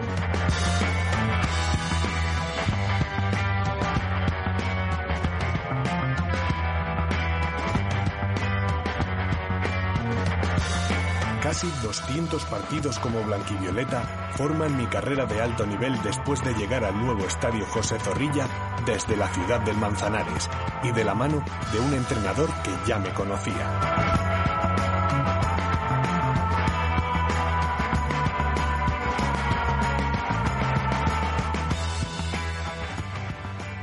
Dos y veinte minutos de la tarde. Bueno, ya hay comentarios aquí en la, en la tertulia con el pucelano anónimo. Sí, Luis, te han preparado el regreso aquí con el pucelano anónimo, me parece. No, no sé, no sé. Bueno, Salisu al Rens, parece. Eh, esto es fútbol, puede pasar cualquier cosa, pero la pinta la tiene toda la del mundo. ¿Qué te parece, Javi Pardo? Que hay gente que dice que, el Rens es poca cosa para, para Salisu. No sé, yo creo que tampoco hay que plantearse ese tipo de cosas. Eh, el Rennes va a pagar la cláusula, pues, pues ya está. Nosotros, dentro de lo que cabe, nos da igual que se vaya al Rennes o, a la Premier League o donde, o donde sea que paguen esos 12 millones. Yo creo que nosotros tenemos que ver eh, el negocio que, vamos a hacer con él, que es un jugador que vino al juvenil, que costó poco traerlo, prácticamente nada, que le hemos puesto 20 partidos en primera división y que eh, nueve meses después sacamos eh, 12 millones. Lógicamente es una cláusula muy asequible, eh, independientemente del club que fuera, lógicamente sobre todo equipos ingleses o algunos franceses como vemos ahora y por supuesto eh, también para cualquier grande en teoría. Entonces, bueno, yo creo que una vez esta es la situación de Salisu y juega los dos primeros partidos, ya no, no hay ninguna opción de renovarle prácticamente, eh, porque lógicamente con el nivel que ha dado el Sí, chico... o, le, dejas de poner y haces Claro, como o sea, que nada, eh, ¿no? o sea, no sé, es como si mañana Miguel, las dos primeras jornadas que juega con el primer equipo, mete tres goles. Pues ya una vez esté ahí, la cláusula que tenga es la que se van a llevar o, o el traspaso que sea. Entonces, bueno, yo creo que, que tampoco hay que rasgarse más las vestiduras. La situación es la que es. Y igual que cuando se fue Calero, eh, creo que, además, yo creo que fue de los primeros en ese sentido, sí que lo dije, que creo que la apuesta del club tenía que ser Salisu. Pues bueno, hemos sacado 8 millones por Calero, 12 por Salisu, pues a ver si por el siguiente sacamos 16 o 24. Cuco. Yo estoy, yo estoy con Javi. Ya, yo creo que es un jugador que obviamente pues tienen cláusulas muy bajas por, por- porque obviamente el salario también va en concordancia a esas cláusulas y son jugadores como decía antes Benarfa eh, eh, Salisu es pitón atrás Eh, moreno de, de- con esa con esa estructura física eh, yo creo que es- yo y creo con es esa un- contundencia Sí. desde el primer día. yo creo que es un jugador que le falta muchísimo a nivel tá- táctico y técnico y que te den 12 millones, pues te están, te están pagando la bonoloto. Yo pienso que, a- hombre, a mí me, sentimentalmente me da un poco de pena que vaya al Rennes. A mí me gustaría que fuera, o me hubiera gustado más que pusiera la cláusula, por ejemplo, el Atlético Madrid o algún equipo más. Pero también entiendo que, que viene de un que viene de un entorno muy muy humilde, que, que seguramente va a ser va a ser su, su situación económica le va a salvar ya de por vida a él y a toda su familia en África. Y es el que ha puesto la pasta, es que no. y exactamente, no hay más, ¿no? y- y- O sea, el fútbol al final también te pone un poco en y hay que aprovechar, hay que aprovechar los trenes a nivel y- del jugador, yo creo es un, es un, es un movimiento inteligente, porque eh, es para mí el fútbol donde mejor encaja. A nivel, a nivel eso, porque es el tipo de yo- jugador de, de O Liga sea, te refieres en la liga en la que más encaja. Sí, sí. es- Yo eh, sinceramente veo a Hermoso en el Atlético de Madrid y veo a Sali y yo ahora mismo, vamos, eh, para mí, Sali. Pero bueno, es para mí, está, está claro que hay cada uno, pero bueno, yo No, sí, es sí, que... no, no, no te lo compro y además, eh, eh, pe- perdona que me vuelva a autocitar, pero es que además yo hablé que Salisu, eh, igual que Calero tenía claro que, que era una salida eh, o a una liga un poco menor como podía ser la holandesa o a un equipo español, porque era un central muy estilo español, no a club sino el perfil de la liga. Eh, Salisu es un jugador que puede jugar en cualquier liga. O sea, es verdad que en Francia, pero podría jugar también en Inglaterra o podría jugar en Alemania. Inglaterra Y- tiene el, el problema de, de que... eh, Te hablo de condiciones, te hablo sí, de pero condiciones. es Luego que ya tiene que temas tenerlo- burocráticos tiene aparte. que tenerlo en cuenta. Entonces yo creo que, que en ese sentido y hay que aceptarlo. Eh, que nos Pues gustaría está- Estamos que... diciendo lo mismo, me estás diciendo que puedes jugar en cualquier liga, incluida la española, ¿no? Sí, sí, sí, pero... Hemos dicho lo mismo. Sí, sí, sí. sí. Pero que, que- que me decías que, que querías que igual otro club te haría más ilusión y tal. Bueno, yo creo que al final lo tenemos Sí, que pero te he dicho sentimentalmente. Y al final el nivel del jugador, el nivel del que- jugador pues también es lo que te marca. Tú no, o sea, si fuera un jugador que, que fuera a ir al Real Madrid, al Barcelona, eh, al Atlético, como has dicho, al Chelsea, al Manchester United, equipos que encima se han relacionado con él, o sea, 12 millones lo hubieran pagado ya. Eh, la realidad es que el jugador está pues pues pues en el Rennes, pues bien, joder, si nosotros al final le 12 12 millones, lo que te digo, al final en los últimos años hemos sacado a José, que creo que sacamos casi 4 millones, ¿no? Sí, la cláusula Creo que fue un poco menos. Fue, y- fue un poco menos, luego se dejaron ahí unas variables que al principio pintaban muy bien, eso es verdad. Sí que es verdad que se cobró un poquito más, pero bueno, Luego lo comido se- por lo si servido. Se cobró ¿eh? por el traspaso al Leganés también, por futuro traspaso, que me imagino que aquí quizás puedan meter algo de eso. Bueno, en este caso con la cláusula no lo sé, pero en el caso de Calero creo que también. Entonces, bueno, yo creo que al final, eh, lo que te digo, hay que mirar eso y los tres últimos chicos que hemos sacado de la cantera, pues hemos sacado eh, 4 millones por uno, 8 por otro y 12 por el otro. Llevamos 24 millones. ¿Hace cuánto nos sacaba el Valladolid en traspasos? 24 millones en prácticamente 4 años y más No, sacándolos es que- de la cantera. Es que estamos hablando que si se termina confirma- por confirmar esta venta de 12 millones, es la venta más eh, mayor en la historia del Real Valladolid. Que es verdad que los tiempos van cambiando y Sí, demás, pero, bueno, que para hasta ahora no ha sido, no que hemos llegado a esas cantidades. que aquí ha ido jugadores al Real Madrid como César Sánchez o como Víctor fue al Villarreal y no se sacado ese dinero. Lógicamente, si queríamos haber sacado más, pues antes de ponerlo en el Villamarín, si creemos en el futbolista, antes de que juegue en un solo partido, pues le ponemos un sueldo de primera división, le ponemos una cláusula de 30 millones, porque somos el que conocemos al futbolista y que lo tenemos. Una vez ya lo ven todos, claro, para ver eso ya no hacía falta nada más. El que venga se lo los que seguimos al Promesas, no quiero a jugar de adivino, pero lo dijimos. O sea, Salí fue baza clave cuando sube del juvenil al filial para que no descienda. Estaba en descenso, estaba prácticamente desahuciado. A pesar de su primer partido, ¿eh? Exactamente, Que, que primer yo, partido que yo que siempre me acuerdo dijimos, ¿de dónde ha salido este? ¿Dónde ha desastroso este? que tuvieron que cambiarle en el minuto 30 porque Exacto, no sí, daba sí, sí, una. no daba una. Pero, luego, se le fíjate, veía unas condiciones y luego, o sea, fue un pilar fundamental en aquel, en aquel año. Que yo creo que le queda mucho todavía, ¿eh? Que sí, pe- por- exactamente, por eso. Pero claro, sí, tiene unas condiciones tiene unas brutales. condiciones que, que esas ya las Y- y tiene no- de. Y no necesita jugar. Porque, o sea, yo con todos los respetos y tal, yo creo que para Atlético Madrid no está. O sea, viendo los centros que tiene el Atlético Madrid y la exigencia que tiene. Pero no de verdad, ¿tú ves a- veías a Hermoso en el Atlético Madrid? Sí, pues, bueno, hermoso. Pues yo no, hermo- hermo- sinceramente. Hermoso, yo creo que es un jugador eh, que tiene. Bueno, de hecho- Tiene, tiene cinco años más, ¿no? De hecho, no es titular. O sea, Hermoso, o sea, cuatro, es, es un segundo espada para, para, años más. Pero- para pero- Jiménez o Savic, para cuando fallen, meterle, ir metiéndole Sí, poco a poco. Y el, que van, el central que van a traer ahora uruguayo, que. Correcto. ¿sabes? Entonces, eh, yo creo que a nivel. Cuando ha del- jugado no lo ha hecho bien, sinceramente. El Cholo no Sí, está nada bueno. contento con. Pero es que es un jugador que yo no hubiera ido al Atlético de Madrid, siendo él, ¿sabes?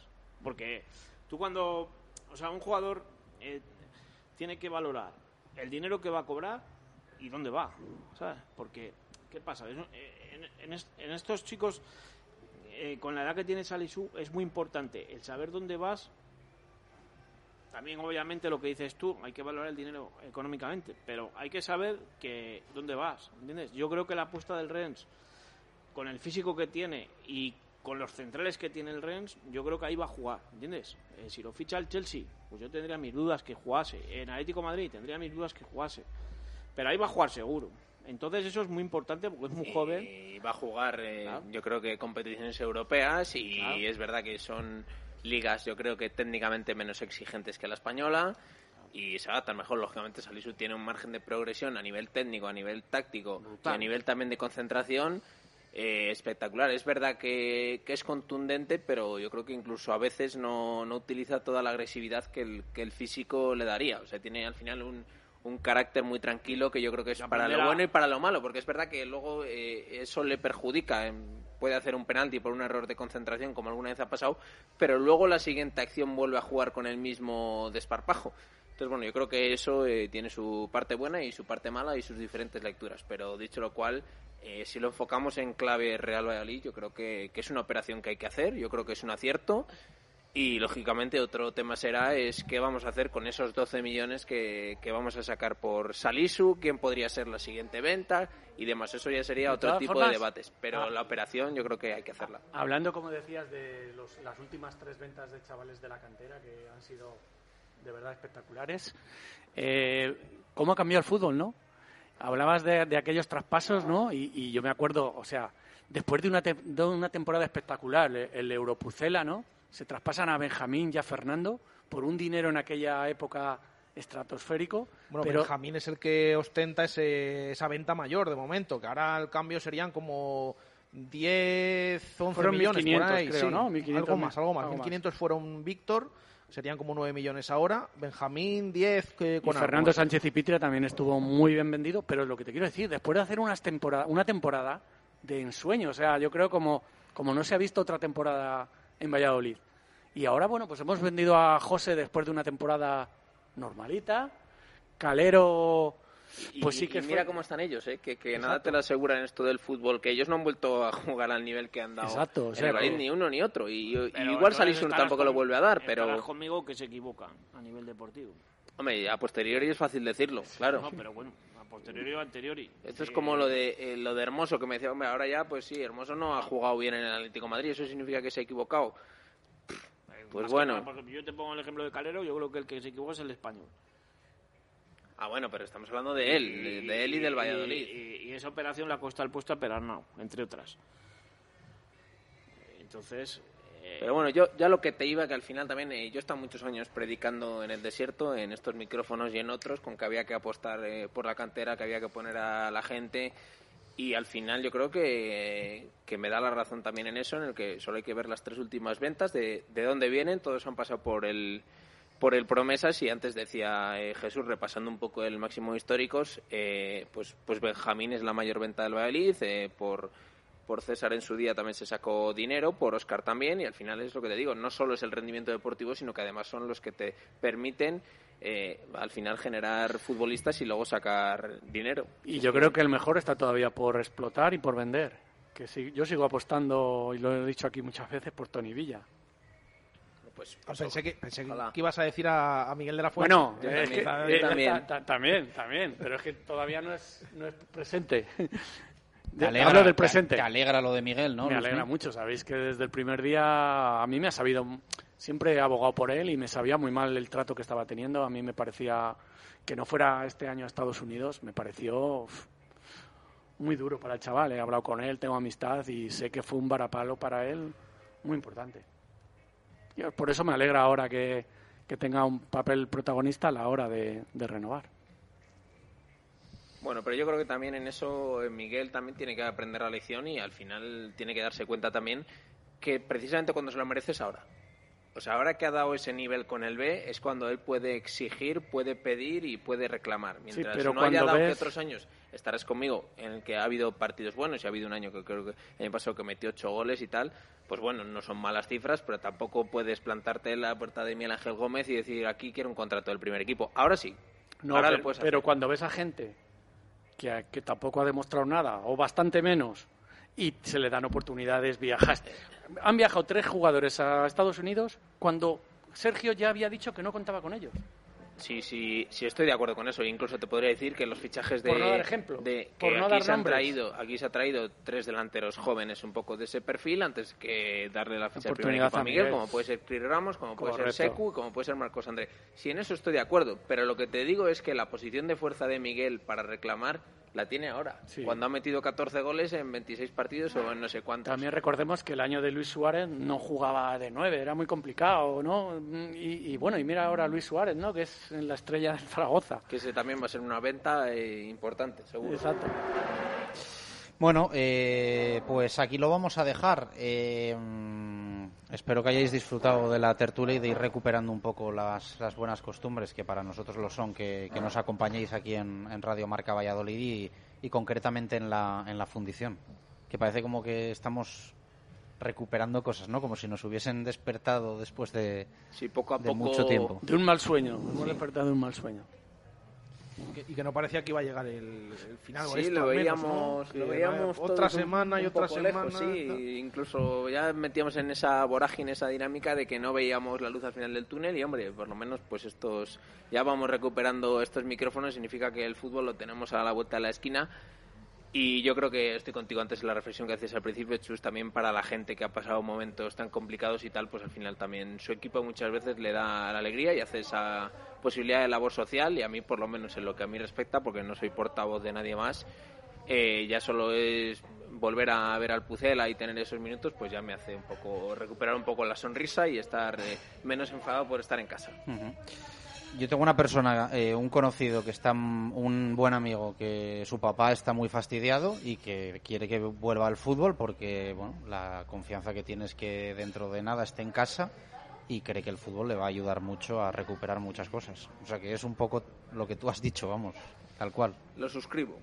Javi, gracias. Gracias. Gracias, Gracias, Luismi. gracias. Gracias, Coco. A vosotros. Un placer recuperar la, la tertulia de la fundición donde insistimos que se está a gustísimo. Eh, vamos a ir cerrando directo Marca Valladolid de miércoles desde la fundición con nuestra sección Alimentos de Valladolid. Es tiempo de cuidar de los nuestros, de nuestra familia, de nuestra gente, de nuestra tierra y también de nuestros productos. Consume alimentos de Valladolid. Tú los disfrutas y a nosotros nos ayudas. Consulta en alimentosdevalladolid.diputaciondevalladolid.es las empresas adheridas y los lotes de productos muy nuestros. Alimentos de Valladolid, al gusto de todos.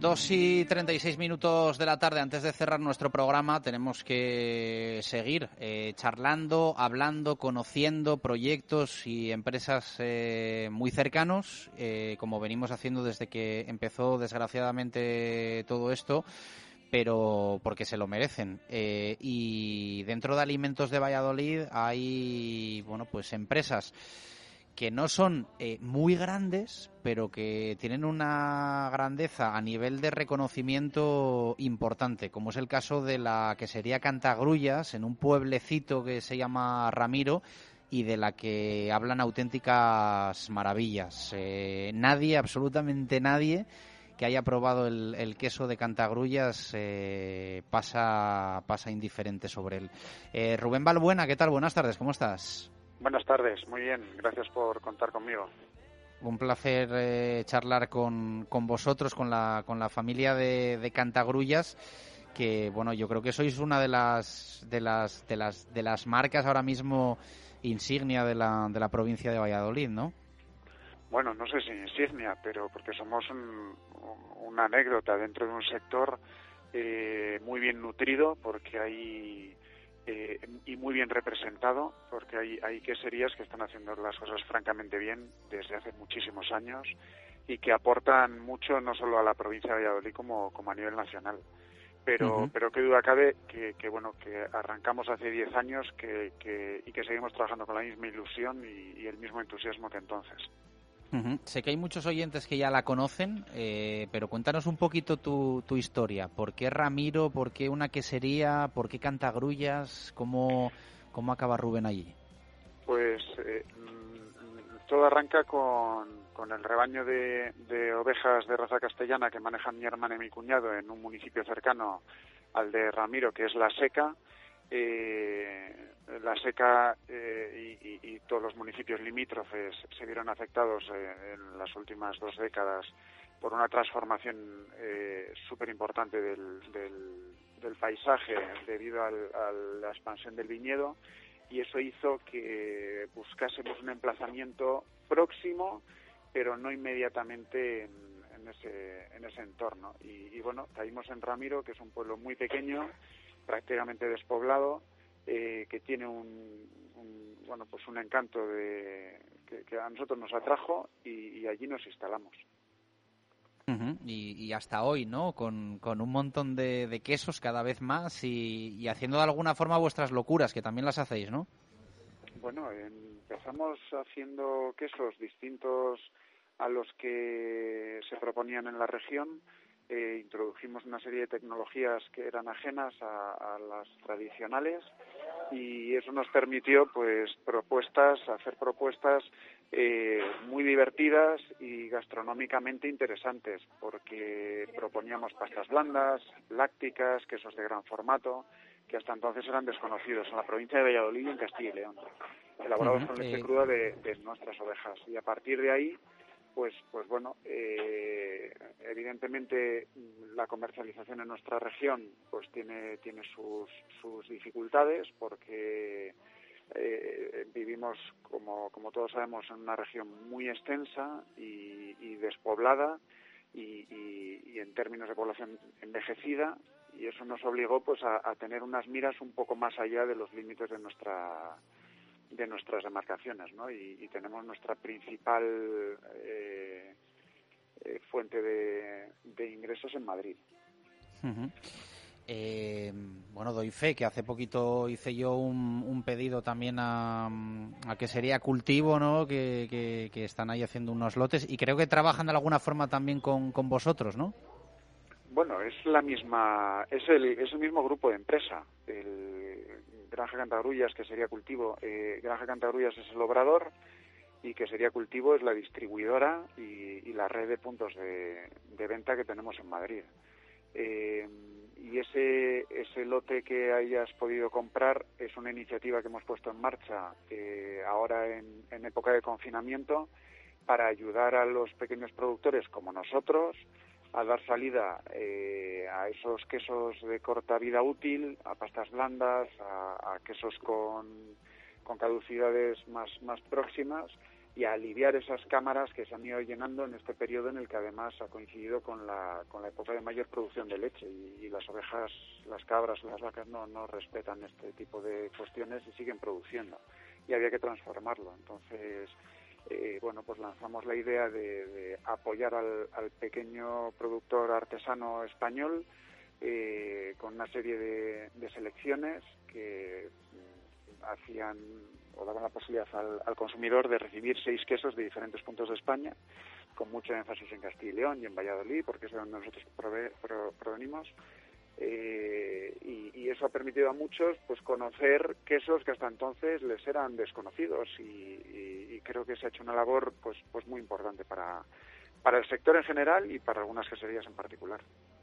Eh, lleváis cuatro o cinco, ¿no? Lotes ya con, con, con todos yéndose agotado progresi- progresivamente y algunos en, en cuestión de horas.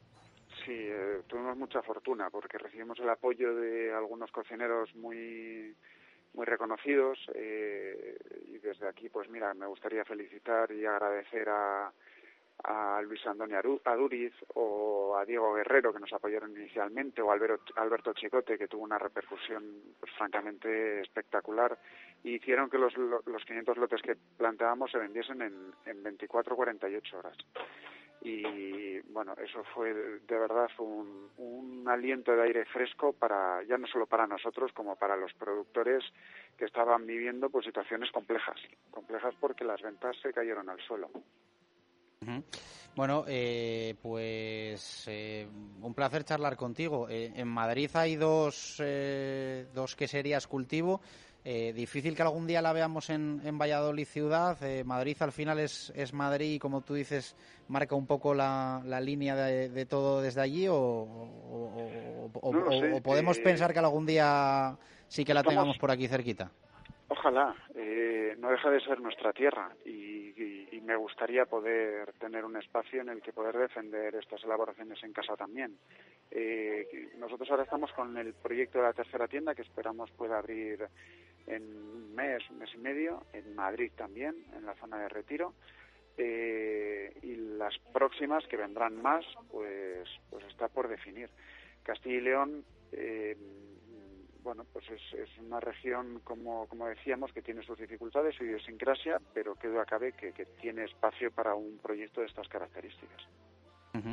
Pues un placer conocerte un poquito más, eh, Rubén. Enhorabuena por tu trabajo, que bueno, pues nos consta que es eh, reconocido en Valladolid, en Castilla y León y, fuera de aquí, y que bueno, ojalá también dentro de poquito podamos pasarnos por Ramiro para conocerte a ti y a todos los que trabajáis en, en Cantagrullas. Un fuerte abrazo, muchas gracias. Nuestra casa está abierta, así que cuando queréis os esperamos. Gracias a vosotros. Un abrazo. Abrazo fuerte para Rubén Balbuena. Yo creo que bueno, pues una de las de las marcas que ahora mismo eh, más dan que hablar eh, fuera de Valladolid, como como como ya decimos. Eh, representante de, de, lo que hay en esta en esta provincia y en esta tierra. Jesús Pérez de Baraja, vamos a cerrar en nada, pero algo me estabas enseñando que ha pasado, ¿no? Sí, nada escasos minutos eh, ha comunicado la Federación Española de Fútbol em, que el juez eh, bueno que llevaba todo todo este tema eh, da la razón a la Federación en el pleito iniciado por la Liga para disputar partidos en viernes y lunes. Da la razón a la Federación. Esto sería más para la próxima temporada. Es decir, que el juez da la razón a la Federación de que no se tienen que disputar fútbol, partidos de fútbol, ni viernes ni lunes. Lo que pasa que es verdad que en estas 11 jornadas eh, es cierto que la federación ya había dado el visto bueno. Eso es, pero habrá lío para la siguiente temporada porque según el juez la federación tiene razón en que no se mm, disputen partidos ni viernes, no solo lunes, sino también los viernes. Así que lío la vista. Iba a decir yo, iba a decir yo, Rubiales 1 te vas cero, pero no, yo creo que el partido ya va como 25-24, ¿no? O sea, o, 90-91. Sí, o como los de tenis, ¿no? Con sets y juegos. Sí, son como estos dos que jugaron el partido de tenis aquel que lo pufaron para durar dos, tres días. como, así son. Pues, pues así, estaremos pendientes. Evidentemente esto es para más adelante, pero en este caso del tema de los horarios y demás, pues ahora parece que tiene la sartén por el mango la Real Federación Española de Fútbol. Bueno, qué alegría me da que se vayan llenando ya las mesas de la fundición, que te da como esa sensación de que esto, esto vuelve a ser lo que era. Queda mucho para poder técnicamente aseverar eso, pero, pero los primeros pasos los vamos dando. Siempre con cautela, siempre con cautela, que vemos cada cosa por ahí, que vemos cada cosa por ahí que, que mete miedo. Eh, mañana más baraja, gracias. Hasta mañana. A la una mañana, directo Marca Valladolid de jueves. Gracias, adiós.